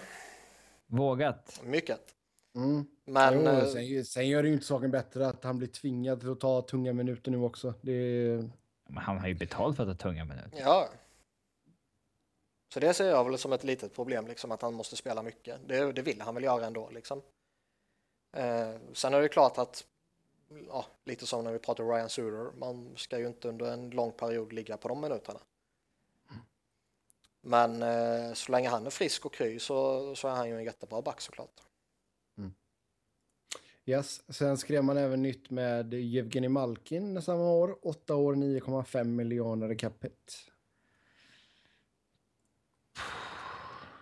Ja, han är ju givetvis jätteduktig när han är i form och eh, då är han väl typ topp tre i världen liksom, om inte topp Mm. ett till och med. Eh, Han har ju varit över point per game eh, ända sedan 10-11 säsong. Så att, eh, eller han har varit över point per game alla sina säsonger i NHL utom en. Så Mm. att, eh, han får ju vad han vill ha och det är väl inget konstigt med det. det. Sen är det väl lite där också, det har varit lite småskador och sånt där skit liksom. Ska det fortsätta och haka sig fram på att han ska spela 60-65 matcher och, och lite sådana grejer då, det är ju aldrig bra på dina toppspelare. Nej. Nej. Helt sant, helt sant. Dion Phaneuf, Toronto, skrev på ett sjuårskontrakt, 7 miljoner blankt. Alltså både Kessel och Phaneuf-kontrakten blev ju fel i och med att de direkt efter valde att gå in i en rebuild liksom. Det var ju... Mm. Då skulle de ju ha skickat dem då som pending ur fas. Jag har fått en riktigt bra för dem. Eh, Ja. Nu är Sen kan du liksom... inte betala 7 miljoner för en back som inte kan teka. Ja, det kan ha varit den roligaste sekvensen någonsin i podden. Sebbe på Nej, riktigt var alltså, som- upprörd över det. som, du, som du säger Robin, alltså det är klart att det blev fel när situationen blev som den blev i Toronto. Och jag menar, nu är det ganska svårt att flytta på Phaneuf. Ja, nu har han ju passerat 30 och han... Han, han blir ju sämre med åren liksom. Och, Ja, dels den naturliga reaktionen och dels liksom att eh, han kommer ju se sämre ut med sämre omgivning såklart. Mm. Mm. Jo men alltså, har inte han ändrat sin spelstil alltså, ganska mycket nu de senaste åren ja, också? han gör inte poäng längre. För jag menar, förr var han ju lite mer av en sån här wrecking ball liksom. Jag tycker alltså det, det kommer rätt naturligt med de här backarna när de börjar närma sig 30-årsstrecket också. Alltså det, det är Mm. många av dem som eh, liksom inser att Oj, jag kan inte spela på det här sättet längre, jag måste anpassa mig. Men det är ändå alltså att, att hans produktion jämförelsen i Calgary-tiden och Toronto-tiden har liksom dippat så vansinnigt. Det är ändå häpnadsväckande. Ja, sen tvillingarna Sedin skrev på fyraårskontrakt med Vancouver, 7 miljoner blankt även för dem. Eh, det hade väl varit eh, bra för Canucks. Jag tror inte att det kommer vara något hinder närmsta åren heller. Eh, däremot så hade väl Vancouver kanske på något sätt gynnats av att inte ha kvar Sedinerna i och med att resten av laget är ju typ i tank mode liksom. Mhm. Eh, det är lite som att, typ som när Arizona haft Dave Tippett och han liksom eh, eh, hindrade dem från att tanka liksom. Eh, senaste fem åren. Då. Det blir, li- det blir lite konstigt att ha Sedinarna i, som ändå är jävligt bra och ja, som spelar ett uselt lag helt enkelt. Sen är det ju samtidigt när de, alltså när de två närmar sig kontraktslut, alltså förra kontraktet då liksom, så det ska jävligt mycket till för att man inte ska skriva nytt med dem tror jag. Mm. Med tanke på allt de har gjort för Vancouver och de har varit hela tiden och allt utanför rinken och hela den där biten liksom. Alltså, alltså Ja. de håller ju fortfarande en, en ganska hög nivå. Men alltså väldigt, sen, väldigt hög nivå. ja, Ja, de är ju inte ligans bästa som de var för några år sedan, men eh, Nej. de är ju eh, De strax har ju fått en... eh, Det känns ju som att de Resurgence. De har fått en ny, alltså en ny kick under... eh, eh, Nytändning. Ja, under Mm. Willy. Ja, Yes, då går vi över till 2014 och eh, där hittar vi Semyon Varlamov i Colorado. Fem år, 5,9 miljoner landar hans capita på. Ja. ja vi Det pratar... andra eller- första målvakter har fått. ja. Hade de väntat lite längre med att signa honom, då kommer han tro att han hade varit dyrare. Ja. Och se vad Bobrovski fick och andra. Mm. Ja, nej, Mm, alltså Bob- Rob, Bob- Robin, drar ju rätt, Robin drar ju rätt mycket om honom tidigare och allt det kan man väl säga igen liksom att han är väl den som ger en chans att vinna hela tiden och så vidare. Och har du då en en duktig målvakt på 5,9 som eh, liksom ändå bara är 27 bast så är ju det bra såklart. Yes. Sen eh, Brandon Dubinsky, Columbus, sex år, 5,85 miljoner. Jag har eh, Enormt hat för den här spelaren. nej faktiskt inte. Nej, han är charmig. Jag borde, spontant borde jag ha det. Men eh, han brukar vara så jävla svin mot Pittsburgh så jag kan ju inte tycka illa om honom. Mm. Eh, alltså just mot Pittsburgh. Både när han, Han var i Rangers och i Blue Jackets. Han tände ju till Mm. som fan mot Pittsburgh och det är ju skitskoj. Ehm, och liksom, men samtidigt är jag lite tudelad till honom för Ingen 5,85 spelare. Nej, egentligen är det ju inte det och han är 29 bast nu och så vidare och liksom visst eh, är långt. li- ligger han på 50-55 poäng som han har gjort några år eh, då kan man väl kanske leva med det här. Men det är ändå en spelare som har lite skadeproblem här och där och som har en slitsam spelstil och som ibland liksom landar på 35 poäng typ liksom. Ja, det, men det är så här. Det är typiskt. Hade så här, Columbus får betala extra för att behålla sådana spelare. Ja. Men jag tror att egentligen är inte det här en spelare som man ska pröjsa för att behålla, alltså överbetala för att behålla som vi pratar med liksom Getzlaff och så vidare. Men om man just tittar i Columbus fall så kanske det fan är det ändå. Mm. Sätt, sättet de har spelat senaste åren och det de försöker få in och så vidare så är han ju en enormt stor nyckelspelare för dem. Yes. Ja, sen eh, går vi vidare och så tar vi en titt på Marian Gaborik i LA. Sju år, nästan 4,9 miljoner i capita. Eh, Ja, Oh, bra. Jag har för mig, ja, ja, Jag har för mig att antingen att jag eller att vi sa någonting att om man nu nödvändigtvis skulle förlänga med honom så var nog det här det bästa möjliga man kunde få. mm, Ja, att få ner capen då. Ja, ja. För då skulle de Ja, signa alltså, den ca- och den. cap- och... Ja, capen är väl inga sådär jätte... Det har jag ingen större eh, liksom issues med. För han gjorde det bra när han kom in. Han var jäkligt bra i slutspelet. Eh, 13-14. och man vet ju att de här 18 matcherna de har spelat där han har gjort en handfull poäng, det är ju inte den riktiga Gaborik heller. Nej. ehm, Han är minst en, han är minst en 25-målsskytt fortfarande. ja, och han hade liksom 27 mål, 20 assist på 69 matcher förra säsongen. Så det är väl okej, men alltså sju år, det är alldeles för långt. Och det är... Alltså men för det var varje därför år de fick som... ner capen. Jo, Annars jag hade vet, det men varit alltså- 6-7 miljoner. Frågan är alltså, detta kommer ju vara ett av de kontrakten som, som skadar dem i, i, i längden tillsammans med Dustin Brown. Eh, Ja, men... För alltså han kommer ju tackla av här nu. Nu är han... Oj, eh, ja, Han han har nu? ju- 33, 33 va? Ja, han har ju redan tacklat av och han är ju inte på den nivån han var tidigare. Sen är det, just Garborg tycker jag det är svårt att förhålla sig lite till hur, hur han kommer att åldras.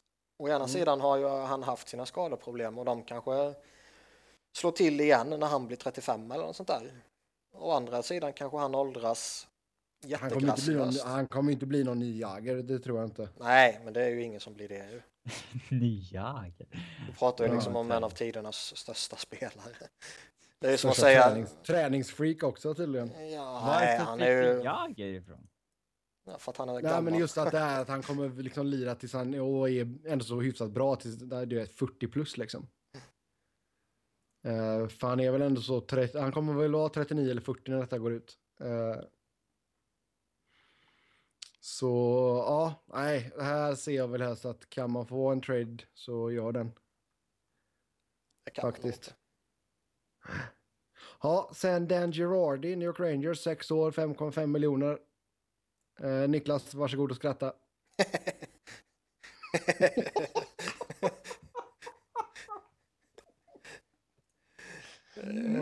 Ah, ah, ah, ah. Grejen är att ja, det, är, det är svårt att förhålla sig till eh, Girardi också.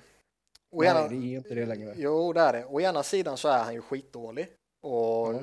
kan ju inte hantera en puck och, och hela den där biten liksom. Mm. Å andra sidan så är jag helt övertygad om att han fyller en jätteviktig funktion för Rangers. Han håller de andra på tå. Han ser till så att de andra måste vara bättre. Ja. Nej, men liksom lite, han är liksom den här eh, klassiska eh, alltså spelartypen som eh, ja, inom situationstecken alla vill ha av den här eh, lite äldre skolan om man säger så. Mm. Och eh, liksom det de trodde de skulle få var ju en, ja, en av ligans bästa shutdownbackar liksom. Eh, det har de väl inte riktigt fått. Eh. Men eh, jag ser väl ändå på något sätt att han har någon form av funktion och värde för Rangers som är jättesvår att sätta fingret på och som är jättesvår att eh, utveckla liksom. Jo, men sen, sen är det ju lätt att klanka på honom när han gör sådana alltså, dundertavlor ibland. Eh, som han har gjort. Men, klart. och sen får man ju ta, alltså, sen får du ta in Strålman i situationen också liksom. Ja, det är ju det som är stora grejen med Gerard, Gerard i kontraktet. De väljer att signa honom och släppa Strålman och sen signar de Boyd på samma sak som Strålman signar för i Tampa. Mm. Det är ju den stor, stora blunden eh, som Seider gjorde. Eh, ja, men det här är inget. Det här är inget bra kontrakt och ett kontrakt som eh, håller Rangers tillbaka både capmässigt och en spelare som håller dem tillbaka. Eh, ja. i och med att han spelar med McDonough. Och... Mm. Ja, det... Men som sagt ändå mm, svårt att förhålla sig till honom på ett visst sätt. Han kanske hade sett skitbra ut. Eller skitbra, men han kanske hade sett bra ut om han fick gå ta en mindre roll igen. Men nu har han ju betalt för en stor jävla roll. Så att... Ja, då är det jobbigt ifall du inte kan spela pucken ordentligt. Men nej, där är han jättedålig. Ja. Han är ju sjukt dålig på, alltså med puck i egen zon. Mm. Alltså han eh, sätter den ju all... Antingen slår han den ur zon till en motståndare eller slår han den till motståndare i zon. Tobias säger att McDonough borde få Norris bara för att han fått dras med Girardi. Ja. Det Shane ni- Ghostbur ska få Norris har vi redan fastställt. ja, en kille som kan vara aktuell för Norris det är PK Subban i Montreal. Han skrev på ett åttaårskontrakt, eh, 9 miljoner blankt. Ja, och det var väl... eh, Det lät ju jävligt saftigt där och då. Mm. Eh, Och det låter fortfarande jävligt saftigt såklart. Men... Han har ju skänkt eh, bort alla pengar. Ja, Ja, exakt. mi- minskar hans capita då eller? Ja. Mm. Men... Eh, alltså, du har en av ligans bästa backar. Eh, du pröjsar 9 miljoner för honom. Jag kan tycka det är rätt... Ja, det är väl rätt rimligt på den här marknaden. Jo, men det Det sätter väl en ny standard. Vad sa du? Hans kontrakt har ju satt en ny standard nu för backar. Jo, men som lite så är är det. alltså upp, uppersta skiktet som är i sin prime liksom. Det, de kommer få betalt ordentligt nu. Yttersta. Så är det uppersta. Ja, det sa jag. Upper, jag du, du, du får tänka på att jag, jag tänker på svengelska ibland. De säger uppersta på göteborgska. Nej, det Men, inte eh, ens Göteborg. Men eh, ja, men det är väl vad det kommer kosta för en topp 5-back i ligan. Speciellt den som är liksom är kring 25-årsstrecket som var, någon signa. Så det, det är... Yes, eh, kan vi ta en kort paus innan vi går in på lyssnarfrågorna? Varför det? Nej. Jo, okej, då får ni köta om lyssnarfrågorna så uh, ursäktar jag mig själv några två minuter bara. Ja, gör du det? Eh, Första lyssnarfrågan då. Eh, Håkan Andersson har pratat om att Ken Holland mer eller mindre har bekräftat att det är svårt att locka free agents. svårt. Med, ja, det var svårt. Eh, med Mike Babcock som coach. Och då får ni sia lite om det medan jag ursäktar mig själv. Ska du pudra näsan? Ja, ska ta en piss. Ja, jag, jag kan förstå ett sånt påstående. Eller påstående, har Håkan Andersson sagt det så är det väl mer än ett påstående. Men eh, surrades ju lite om att han inte var liksom helt poppis Babcock. Alltså, ja. och det har väl mer eller mindre bekräftats efteråt också. Det, ja, Mike Commodore till exempel. Till exempel. Men eh, även av... Vi tweetade ju det. Ja, men, ä- men även befintliga spelare har väl uttalat sig lite om att jo, men han kunde ju vara rätt eh, liksom in your face och Franzén la ju ut någon Är man någorlunda bekväm som spelare så är man, då vill man inte ha en Babcock. nej, Och även om det är en, det är en kravställarmiljö som ofta leder till framgång så är det inte alla som trivs i den. Det är så här, men vad fan, jag tar Florida istället. Liksom. Det är ingen ja, eller eh, San Jose liksom. Ja, eh, så det är inte så, så märkligt. Det var väl säkert samma sak med Scotty Bowman en gång i tiden. Ja, nej, men jag är helt övertygad om att de här, de längst fram och de som är mest krävande, att de skrämmer bort vissa spelare. Sen är, sen är det väl inte, alltså, Lockar vissa spelare också tror jag. Sen lockar de eh, vissa spelare också givetvis. Sen är det väl, jag tror det är en förenkling av situationen att säga att det var bara Mike Babcock.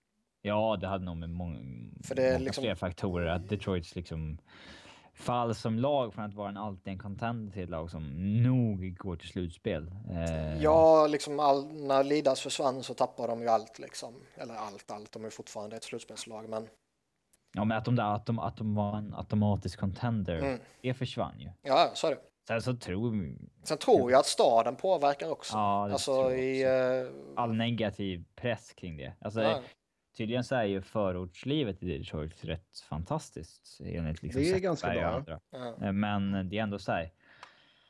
En... Men eh, du ska ändå in till arenan liksom rätt många gånger och Ja, men det är det otroligt området. mycket, otroligt mycket negativ press kring Detroit och liksom när... och Det är inte bara spelarna som tar valet. Det ska liksom pitcha det till fru och... Du ska sätta dina och- barn i ett område och så vidare. Ja, så okej, bla, vad ska vi välja? Los Angeles, San Jose, New York eller Detroit? Så, Mm. ja.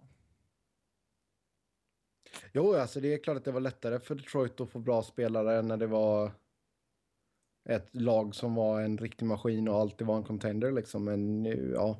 Chicago är ju lite samma sak. Att det har ju varit en... Det har ju varit en så här sunkstad med hög brottslighet och. Det är fortfarande det, men bara för att de är en contender nu så är det liksom... Ja, Jo, men Chicago är ändå så en jäkligt skön stad i sig tror jag. Jag tror att det, där finns det också sjuka alltså förorter där du kan bo som är helt otroliga liksom. sjuka förorter. Ja, Definiera visst. sjuka förorter. Nej, men alltså vi snackar På ett ju bra sätt. Eller? the Hollywood of the Midwest eller vad man ska säga, Beverly Hills kanske. Jaha. Eh, eh, Jaha. Så jag tror Chicago som stad lockar nog många. Ja, nu när de Sen- är ett bra lag, ja. Ja, ja, absolut. Sen har du ju alltid städer som kommer locka liksom. LA, det är... Vegas kommer locka. Ja, vi, ja, det vet jag inte hur Vegas kommer locka eller inte. Det, Oh, oh, oh. Tror du det? Det kommer locka, men eh, det kommer Inte locka på rätt ett annat spelare. sätt. Ja. blir, blir bara massa singelspelare i Vegas. Ja, typ. Ja. Eh, yes. Eh, något mer om Detroit eller ska vi gå vidare? Jag tycker vi går vidare till eh, veckans roligaste punkt.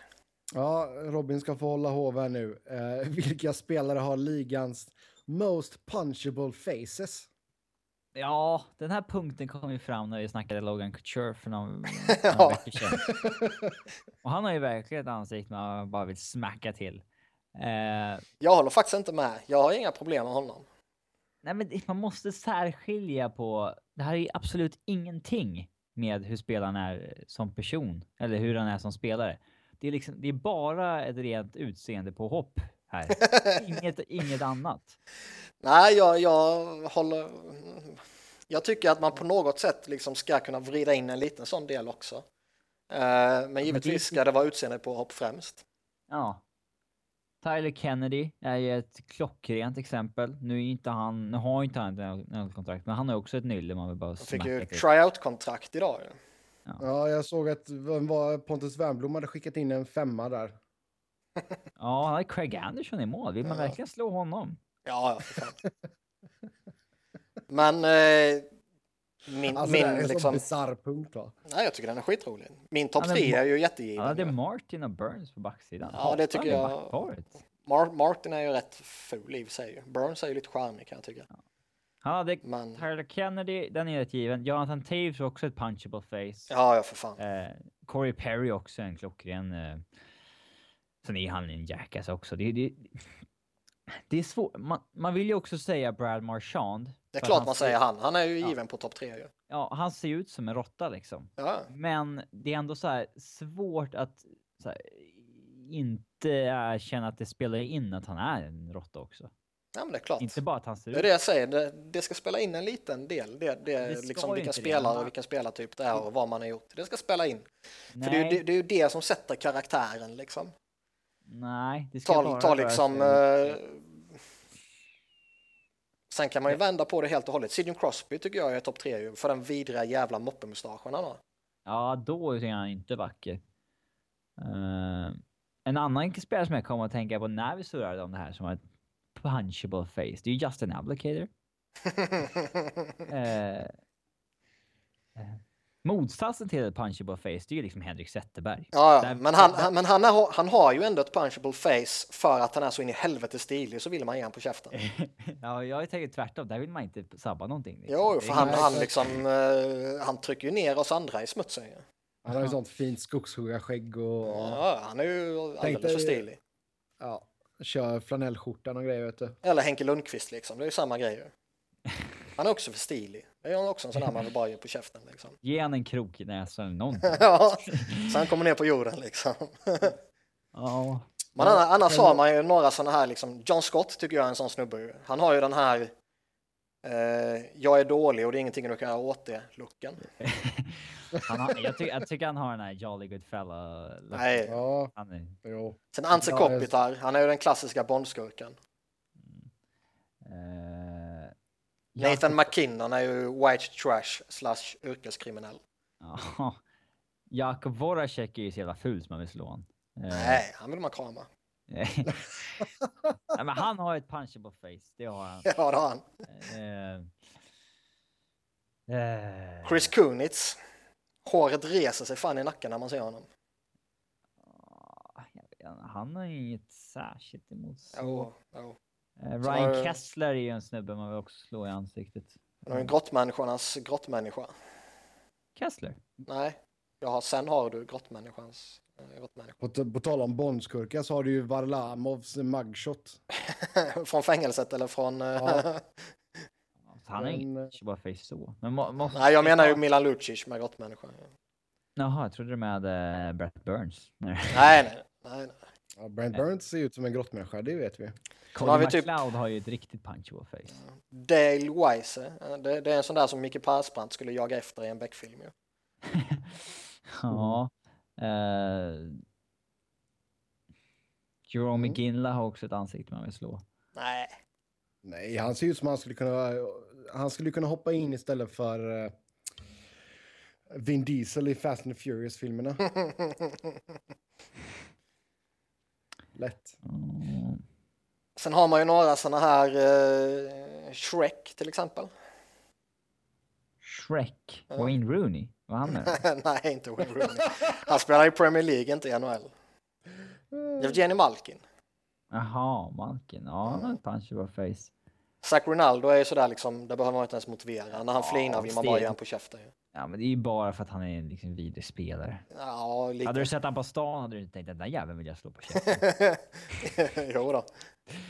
Ja. Eh, Bobby Farnham, samma sak. Han var sådär typisk bad guy-look liksom. Han är het nu. Nej, fy fan. Tre mål. Vinny Le Cavalier vill man också ge på käften ju. Ja, för att han har signat ett bra kontrakt med Flyers. Då Ja, är det ju Holmgren du ska ge på käften. ja, men han är ju inte i ligan ju. Holmgren hade jag inte velat gå upp mot. Nej, han skulle ju döda en. Ja, Sen är det ju faktiskt dra, lite- Han skulle ju dra fram en sån riktig Rambo-kniv verkligen. Sen är det ju lite sån här dark horse. Connor McDavid. Ja, han har ett punchable face. Står lite så här mjuk i ansiktet. Ja. Eh, Scott Hartnett har ett punchable face. James Neal. Ondskan bara skiner runt hela honom. Ja, Patrick. Calera får vi inte glömma heller. Ja, så det Han har ju verkligen ett punchable face. Det är, det är inte för att han är liksom ett svin som eh, spelar, utan han har ju ett det, nylle. det räcker nu. Nu går vi vidare. Mike Ribeiro är lite sådär creepy också. Ja, han är lite creepy, ja. Dustin Brown. Ja, gud. Dustin Brown är ju exakta mellantinget mellan eh, Tyler Kennedy och Brad Marchand. eh, Han är deras kärleksbarn menar du? ja, typ. Ja. Själv blev man jämförd med George Paris eh, häromdagen. Eh, Matt Cook skulle man ju nämnt om han skulle varit kvar. Mm. Cook. Ja, vi går vidare. Det här var skoj. Ja. Vilka är ligans tre bästa? nästa vecka. Nej, Vad sa du? ligans... Li... Ja, gud. Jag sa uppföljning nästa vecka. Nej, nästa vecka tar vi de sötaste. Vi gjorde aldrig sämsta 3 mot 3 spelarna va? Gjorde ni det utan mig? Ja. Ja. Vilken var den sämsta då? Eh, jag tror inte vi kom fram till... Vi hade en he ett helt gäng med vi bara riktiga listade några stycken. Ja. Ingen rankning liksom. Nej. Ligans tre bästa och tre sämsta GMs är det någon som undrar. Spontant skulle jag vilja slänga ur mig Tim Murray, Stan Bowman och Jim Nill som de bästa. Mm. Där jag har satt typ Steve Eisenman inom parentes för det han har gjort hittills har ju varit jättebra ju. Mm. Eh, men det är ju nu han ställs inför testet. Ja, det är ju... Jim Nill har gjort mindre än Iceman.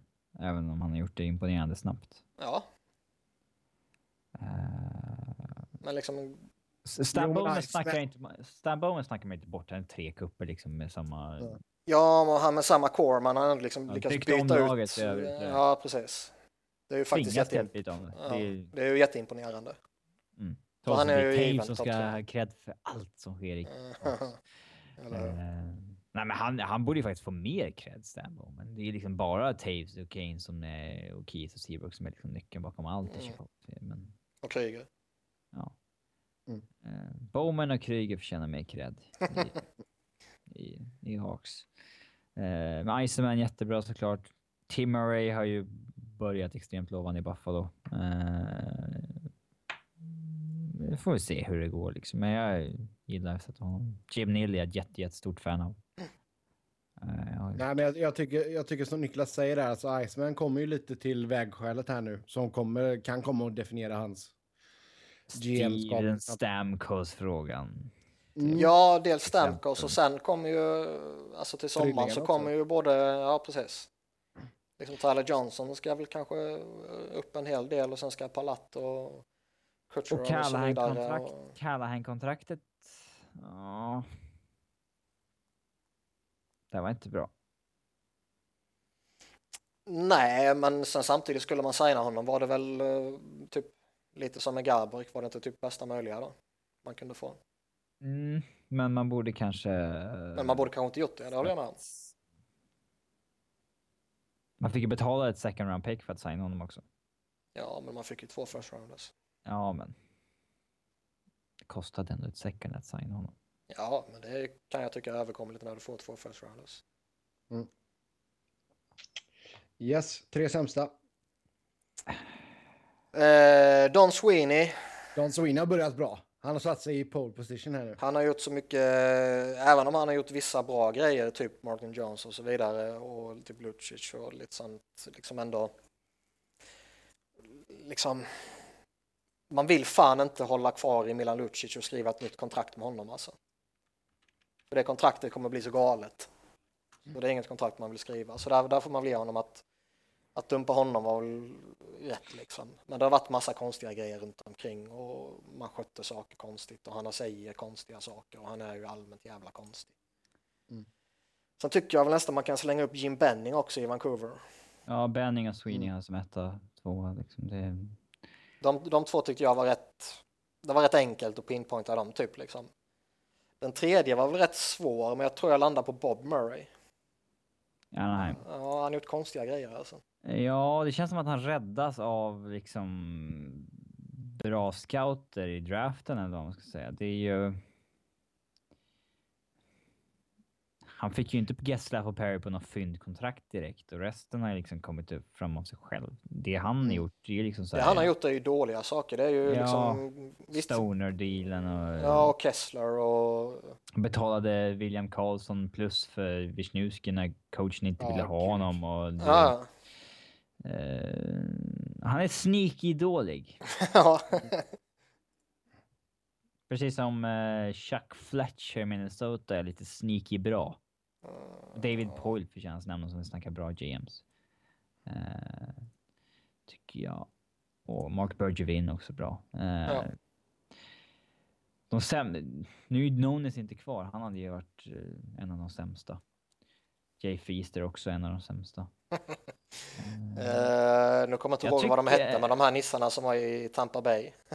Ja, jag tycker Jag att... saknar det, det var vackert. Jag tycker Jarmo Kekalainen börjar visa lite tveksamheter också.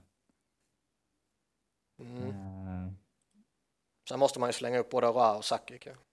Ja, det är ju så här, vem det är som bestämmer. Det är ju det som är...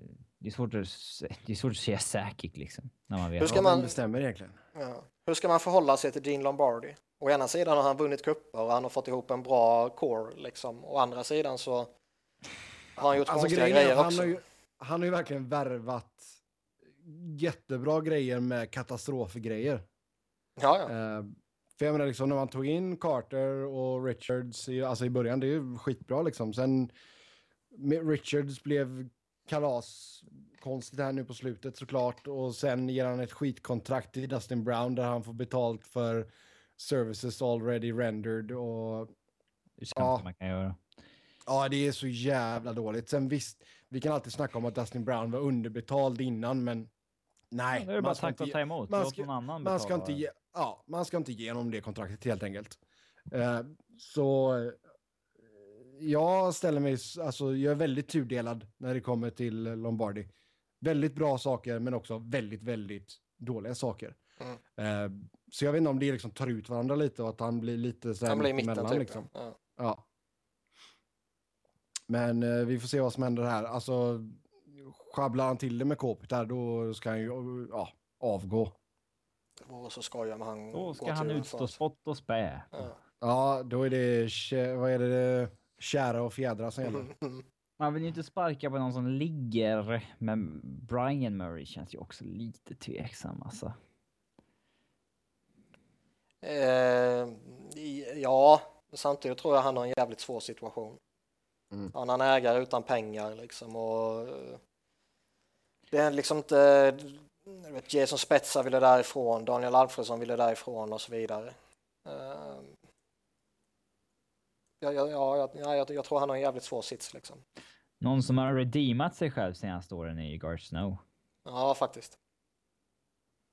Från att ha gjort flera små konstiga saker till att göra flera små bra saker. Sen kan man ju ifrågasätta Bojack-kontrakt och så vidare, men ändå så här.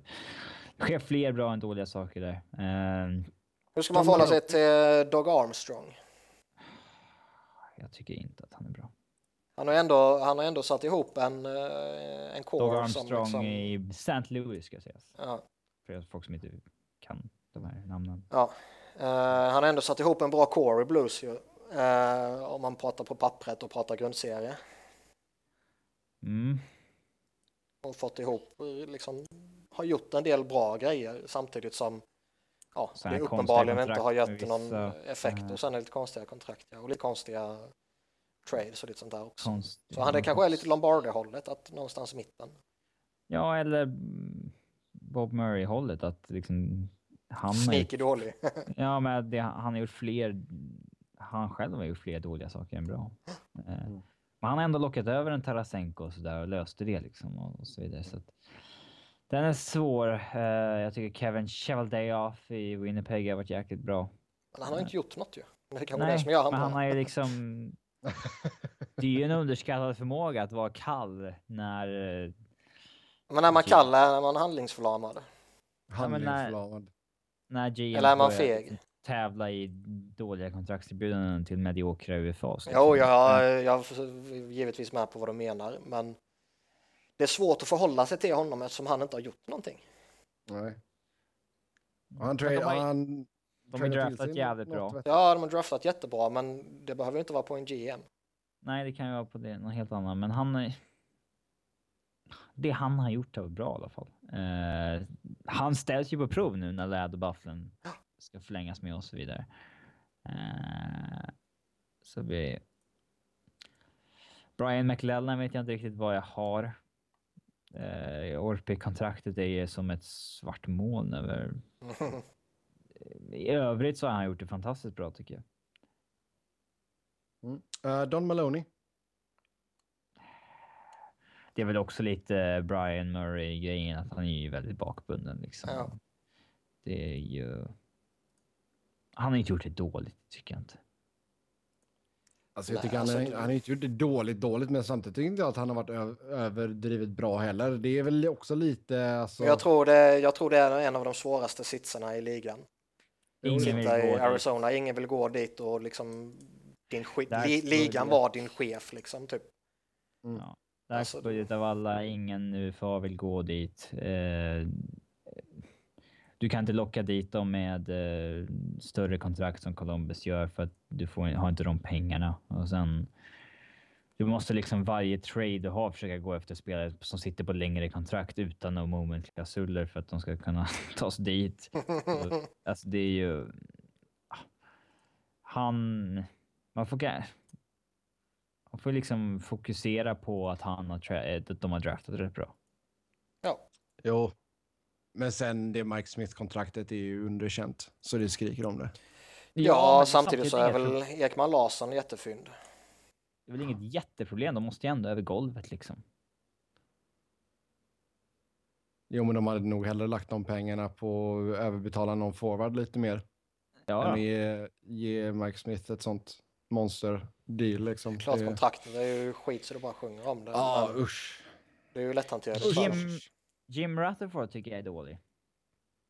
Eller det är så här, det, jag vet det, inte riktigt, för jag, jag tyckte det, han gjorde många positiva grejer i Keynes under nej, väldigt många år. Men det var mot slutet började han tackla av. Ja, en GM börjar ju regressa när han fyller 61, 62.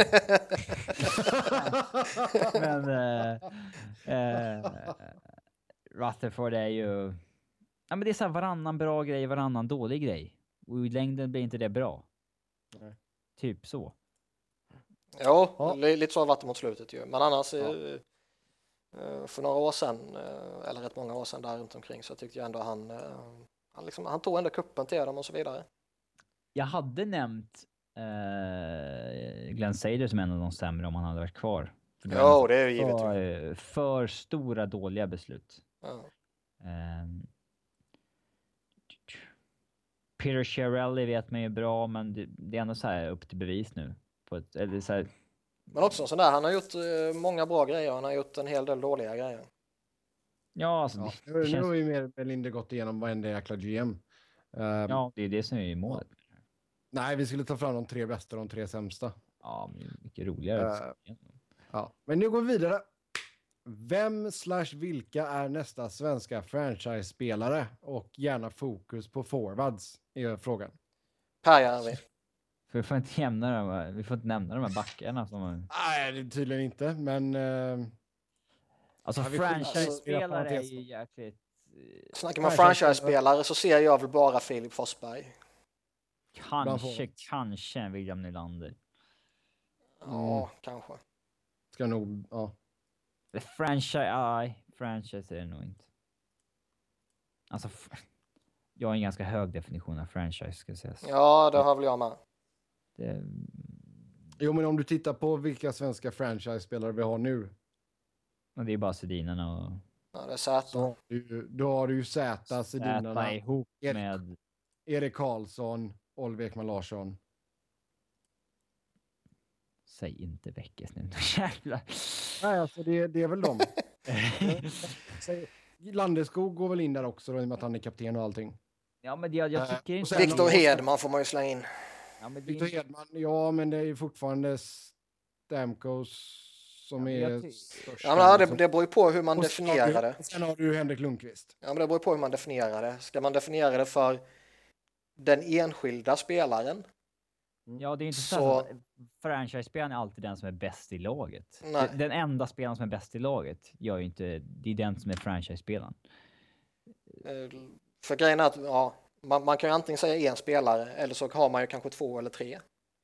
Ja, men Getzlaff Perry. Ja, eller eh, Z Crosby, Datsjuk Malkin. liksom. Ja. Ja. Mm. Och man kanske, kanske är det Stamkos Hedman, jag vet inte. Ja, alltså, Nej, jag, jag tycker ändå att Stam, Stamkos är för stor för att det, är klart att Tampa-fans är lite nere på honom för att hans produktion inte har gått så... Ja, som den ska Ja. mot slutet så här, men... Jag vet inte vilka... Sätter vi definitionen av franchise-spelare mot att vad, Victor Hedman är idag så då tror jag definitivt att William Nylander är en, det är en franchise-spelare i Toronto. Jo, så är det ju. Det beror på hur man definierar. Jag är väl mer inne på att det är den enskilda spelaren, förutom i vissa få fall liksom, av de vi nämnde. Men om du säger franchise-spel, då tänker jag liksom Crosby, Pittsburgh, Ovechkin, eh, Washington. Typ that's it efter det liksom. Att det är verkligen en spelare som bara är ansiktet av den organisationen. Ehm, Ja, det är väl liten, liten, liten lista kan jag känna med bara de två. Men, ja, men vi, eh, någon en. ja, Henke Lundqvist kan man ju slänga in bara sådär. En, absolut. Ja, men jag menar, du får ju titta på Price för vilka, ja. alltså vilka, vilka används i marknadsföring och allt sånt. Liksom. Det, är, ju- det är ju lite sånt man får titta på också. Det är ju vilka, vilka spelare är det som klubben pushar för? Erik Karlsson kan man mycket väl slänga in i Ottawa liksom. Ja, Erik Karlsson är absolut en franchise-spelare. Jag säger det i Arizona så är det Shane Doan och Oliver Ekman Larsson. Alltså Arizona är ju för dåliga för att räknas. De är ingen franchise. Nej, de är ingen franchise på riktigt. Nej, Nej, men liksom, eh, Conor, Conor McDavid är ju redan franchise-spelare för Edmonton. Liksom. Det, Ja, det är. Ja. Så ska man snäppa upp det på den nivån som Robin är inne på med Crosby och Ovechkin och några till, då är det ju inte jättemånga. Det är ju helt rätt. Jo, Ja, men det- all, det känns, alla det känns franchise, fel att säga att eh, alla lag får- har ju franchise-spelare. Fast man kan ju definiera, även den absoluta toppen kan man ju definiera på två olika sätt ju. Dels det som du säger Sebbe, att alla lag har en spelare. Eller så Ja, kan man vara inne på, ja, eller så kan man vara inne på, på Robin-spåret att nej, Ja, det, det finns bara några få riktiga i ligan. Ja, men då, då är, går vi på mitt spår. Jag tycker inte att man ska... Jag tycker inte att det finns 30 franchise-spelare i ligan liksom. Som verkligen är sin franchise. Nej men, nej, men jag menar det finns 30 franchises och så finns det ju, Ja. menar man då på att det finns en spelare i varje lag. Sen Ja, om det är en eller två inte- eller tre, men liksom Jag tycker inte att alla lag har en, en franchise-spelare. Men fan har Devils till exempel? Det är ju inte, inte Travis Sajak. Corey Eller Schneider. Corey Corey Schneider. Ja, men det är Ja. inte... Corey Schneider. Nej, jag förstår men- vad du menar Robin och jag håller ju med dig till, till stor del. Jo, men vadå, sen är det men, klart att han inte är i samma, samma liga som vissa andra spelare kanske. Men det är Nej. fortfarande...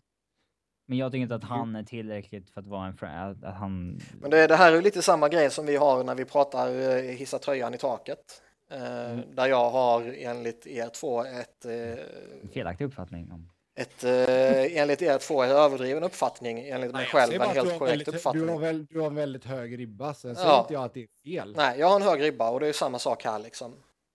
Det är En hög ribba för vad det gäller att vara en franchise-spelare och alla 30 har kanske inte en sån. Och det kan jag hålla med om.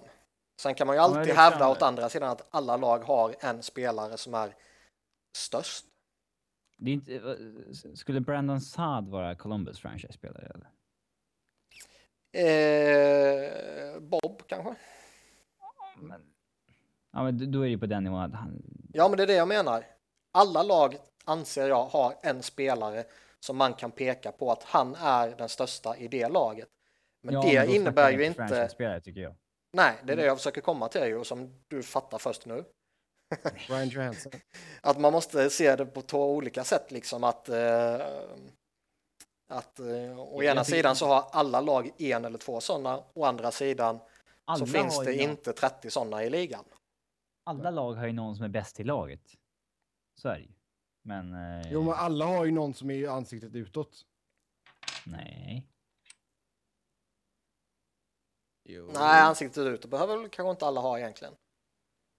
Som Devils. Det är inte så att Corey Schneider är ansiktet utåt för Det är Devils. väl typ fortfarande Martin Brodeur. Ja. Nej, men det... Ja, alltså... Ja. Jag tycker inte att definitionen av franchise-spelare räcker med att vara bäst i sitt lag. Typ. Nej, jag håller med. Alltså det, det är ju två helt olika diskussioner egentligen. Ja. Antingen pratar man den största i de 30 lagen eller så pratar man eh, liksom... 15 bästa spelarna i ligan som... Jo, men då snackar Ja, du typ. ju mer om vilka som är ligans ansikte utåt. Nej. Nej, om, det säger, om du säger Crosby och Vetchkin och sen stannar där liksom. Nej, men... Ja, det var det du gjorde. Jag säger bara vad du gjorde. Du sa Crosby och Vetchkin och sen stannade du. Ja, men jag kom, kom inte på något fler. Men alltså... Ja, jag vet inte hur man ska definiera det, men... Jag tycker inte att man... inte Antingen att lägger man ribban högt eller så lägger man ribban lågt. Det är så enkelt är det. Ja, vi släpper den pucken och så går vi vidare. Så vi ska inte nämna vilka svenskar det är. Nej, vi, vi, vi, vi sa Filip Forsberg och vi sa kanske William Nylander. Det Ja. får fan räcka.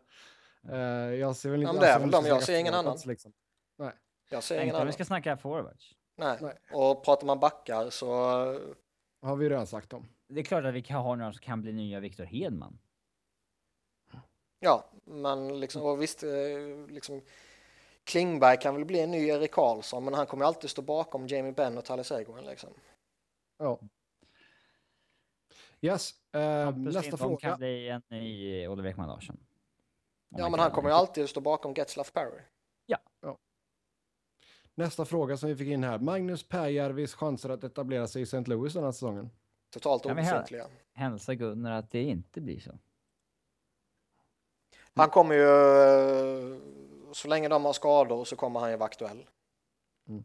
Eh, när de har alla friska så, så ser ju inte jag att han är en av 12 eller en av 13 eller 14 beroende på hur många man väljer att ha.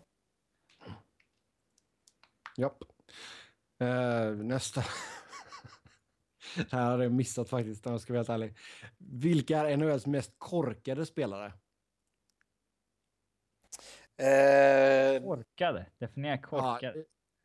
Ja, ja, jag har ingen aning. Niklas, vem? Ja, ja. Ja, det, jag, jag tycker man kan definiera det på det här sättet. Har ni spelat Far Cry 3?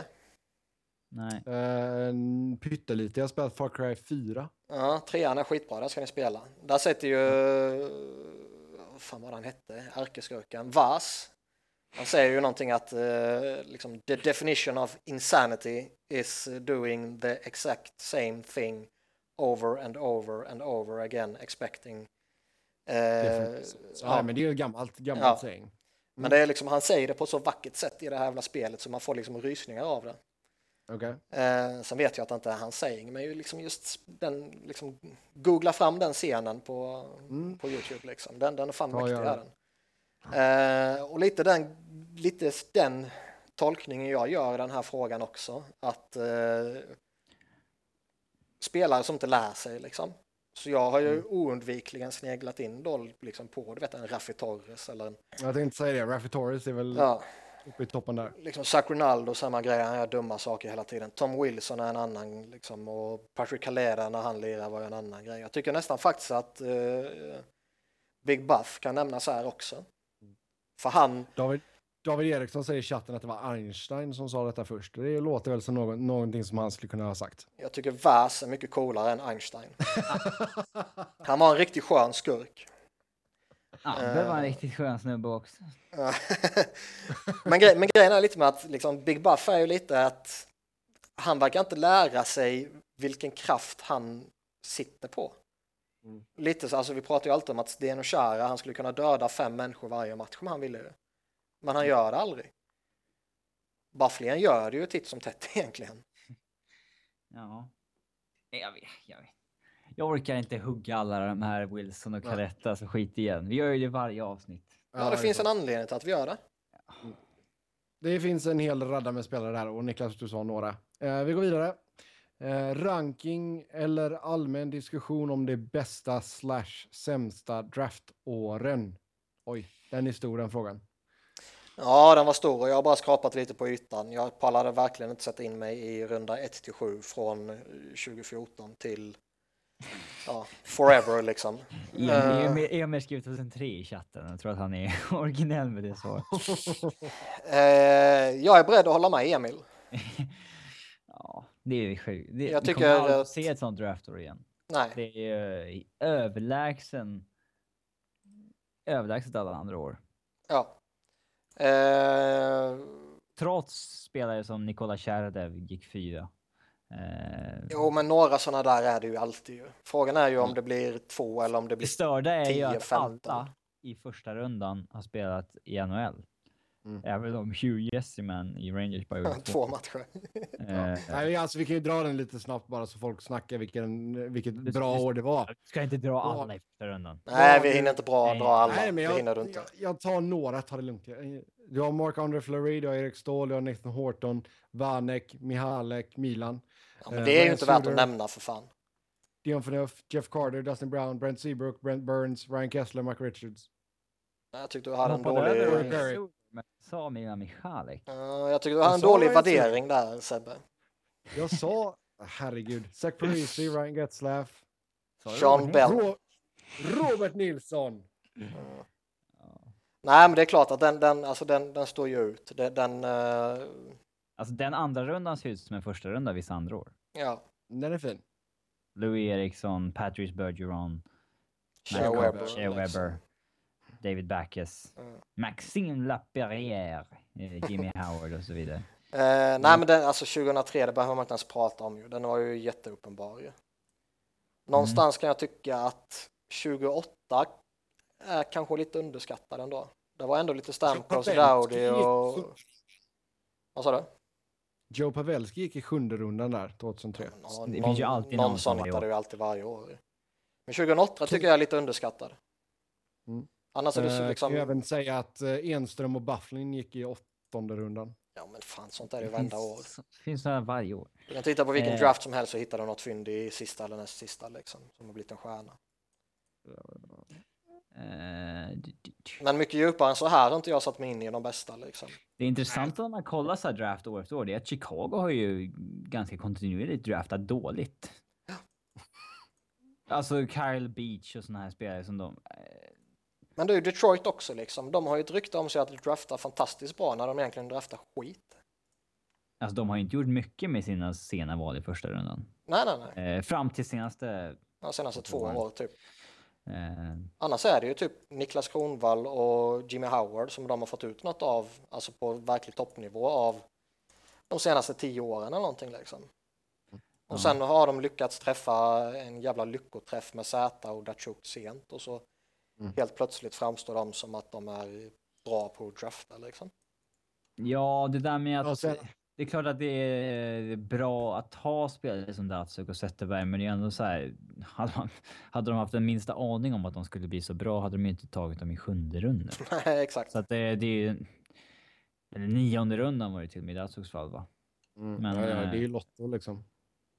Ja, men det är så här sån man har sett en enstaka gång och såg att såg jättespännande ut. Vi tar en chansning på honom. Liksom.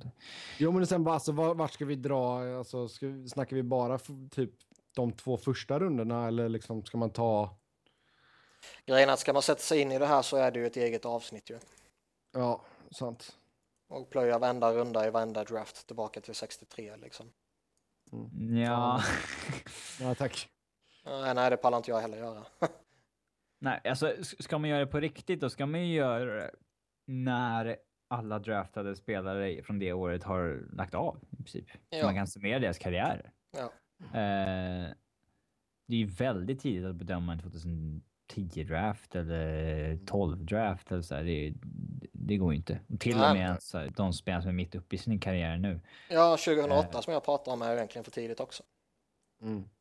Ja, så är. Ehm, Man kanske sitter här om eh, fem år och undrar varför tog inte Tampa Doughty istället för Stamkos liksom. Mm. Eh, no. Japp. Eh, vi går vidare och... Eh, vi... Det kan, vara när, det kan vara värt att nämna 99 som den sämsta ever, typ liksom. Mm. Det var bröderna Sedin och sen typ ingenting. Första Det rundan väl att eh, Islanders hade väl pumpat på rejält med höga draftval då. De hade väl... Eh, de hade Ja, de hade femte- Tim Connolly, Tyler Pyatt, de hade Branislav Metsej. I Sen- topp 10. Sen Ja. året efter så draftade de etta och hade femte valet och tog Rick, Rick DiPietro och Raffi Torres. Uff. Ja. Man hade liksom fem topp 10 val på två säsonger och fick ingenting förutom ett dåligt kontrakt. ja. Nästa fråga som vi fått in här då. Ta ut några spelare som antingen är segstartade eller är slut. Och några spelare som antingen har tidig formtopp eller står för ett genombrott. Gjorde inte vi det här för några veckor sedan typ? Jag minns inte, jag kommer aldrig ihåg vad vi gör. Något liknande. Vilka, alltså vilka som haft en trög inledning som är dåliga på riktigt eller vilka som... Ja, det är mycket möjligt. Men Chris Kunitz är slut ju. Mm, Jag Crosby är jag- inte så här dålig. Nej, det är klart han inte är. nej. Tycker Evander Kane har ju inte varit bra alls, men det är ju bara att han är lite segstartad och liksom varit skadad länge och såna här grejer tror jag. Mm. Dan Boyle tror jag man kan slänga upp som att han är slut. Alexander Semin Mike- är nog slut i ligan också. Mike Camilleri har startat lite väl hett. Ja, hela New Jersey, alltså du kan ju säga vilken New Jersey-spelare som helst. Så är ju de liksom... säg Jack Hall inte. Nej, och Adam Henrique, liksom Lee Stempniak och liksom typ allting. Du kan vil- säga vilken spelare som helst som har varit bra där. Så kommer inte de vara så här bra hela säsongen. Andrei Palat är segstartad. Eh, Ryan Kessler är nog mer åt sluthållet än uh, segstartad. Vad säger man om Antoine Vermette?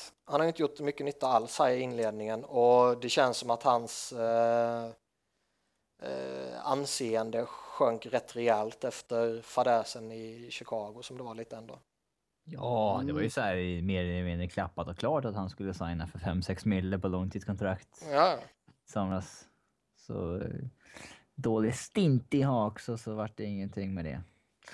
han Nej, sticker ut haken lite och säger Vinilla Cavalier är slut. Mm, det kan jag nog hålla med om. Vad har vi mer för... Tyler Toffoli kanske kör definitiva genombrottet nu. Ja, absolut. Absolut. Absolut. Pang säger det bara. The Scarsborough Kid. Uh, ja, vem är det ju? Måste man börja gräva bland spelare som har lite poäng. Mm. Det är så här svårt att hitta. Martin Hansel känns väl som att han är lite tidig i formtopp. Ja, han kommer ju landa ju. Oh ja. Sen vet alltså. Ja, jag säger Max Domi är på riktigt. Han kommer vinna Calder. Nej, det kommer Nej, Ghost göra. Ha- Han är Nej, nog nej. den rookien som eh, kanske... Nu har du inte sett överskattas. spela tillräckligt mycket. Nej. Nej, men alltså, jag tycker Duclair är mycket mer imponerande än honom. Ja, men Domi är ju mycket jämnare. Nej. Domi är ju så pass mycket bättre med tanke på generna. Ah, det är så jävla tröttsamt det där. Man, hat, man hatar ju redan Max, man hatar ju redan Max Domi för att det ska göras en grej på Twitter varje gång han typ en andra assist om att han närmar sig en poäng av Ty Domi. Bara för att Ty Domi spelade i Toronto typ. Pajaseri. Eh, Jason Zucker. Genombrott. Ja, jag vet inte. Uh, vi Jaromir? Jagr, genombrott. Han har aldrig varit bättre. Ehm, Mike Condon flyger bara högt nu Mm. ja, det tror jag. Habs. Leon Draisaitl, Ja, genombrott tror jag. 13 poäng på 8 matcher. Det är inte illa pinkat. Nej. Ja, Han har haft jävla mycket flyt såklart, men. Ja. Eh, ja, har vi mer?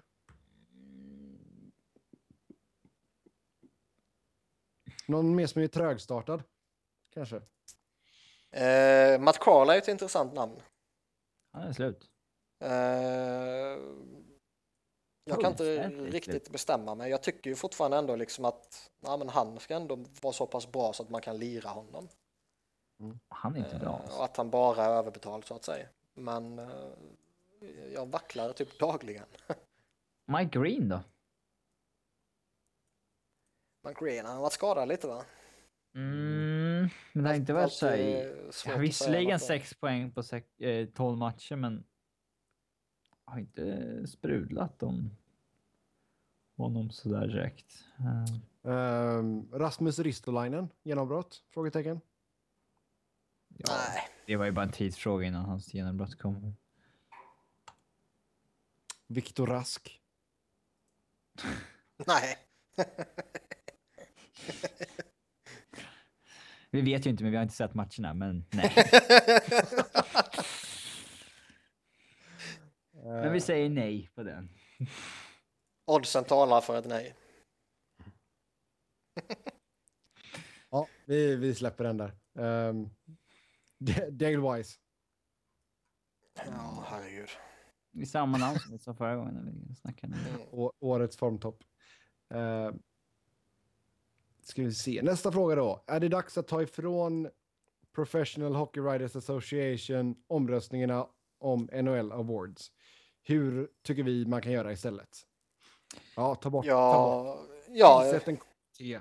jag tycker jag säger det nästan varje år när det är de här jävla eh, nomineringarna och priserna och grejerna liksom att det blir ju en fass av det hela när journalister som alldeles uppenbarligen inte har någon som helst koll ska rösta om hela ligan när de knappt ens har koll på laget som de får betalt för att bevaka då ska liksom säga till om hela ligan och det märker man ju årligen också med massa konstiga nomineringar och massa konstiga spelare på eh, ja, första platsen på deras topp fem liksom som de skickar in och sådana grejer. Mm.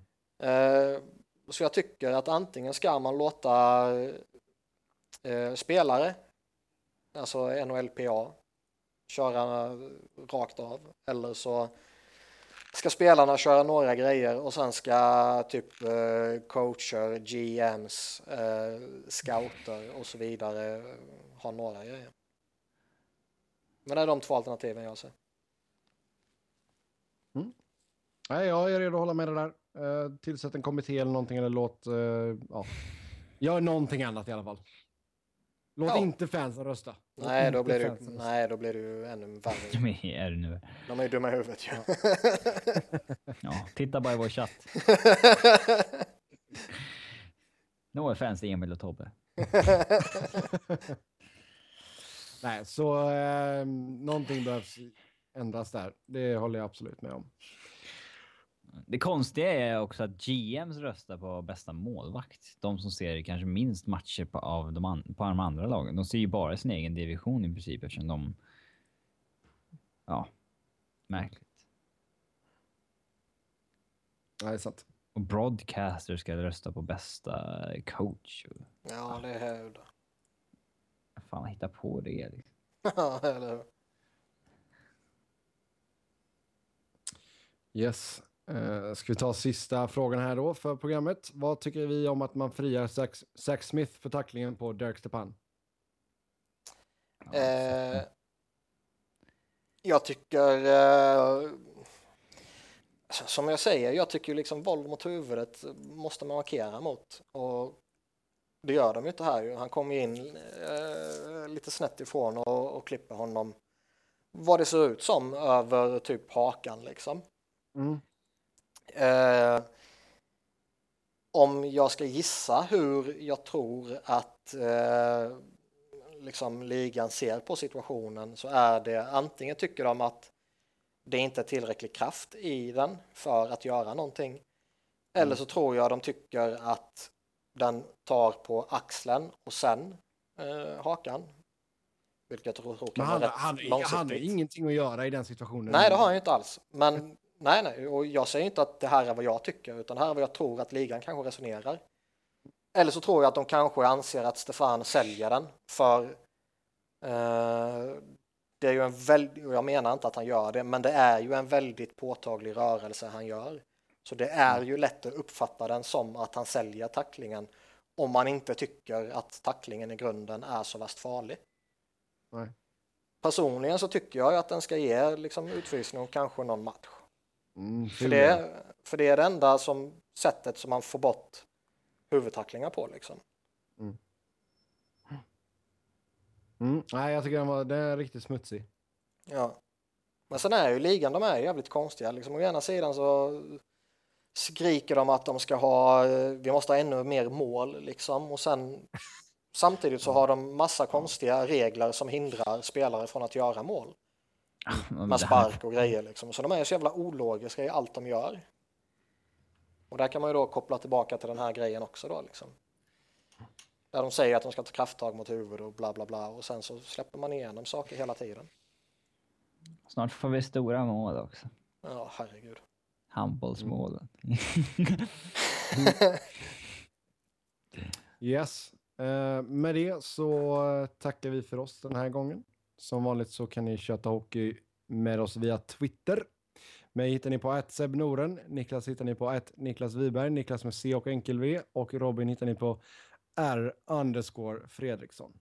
Tills nästa vecka, ha det gött, hej!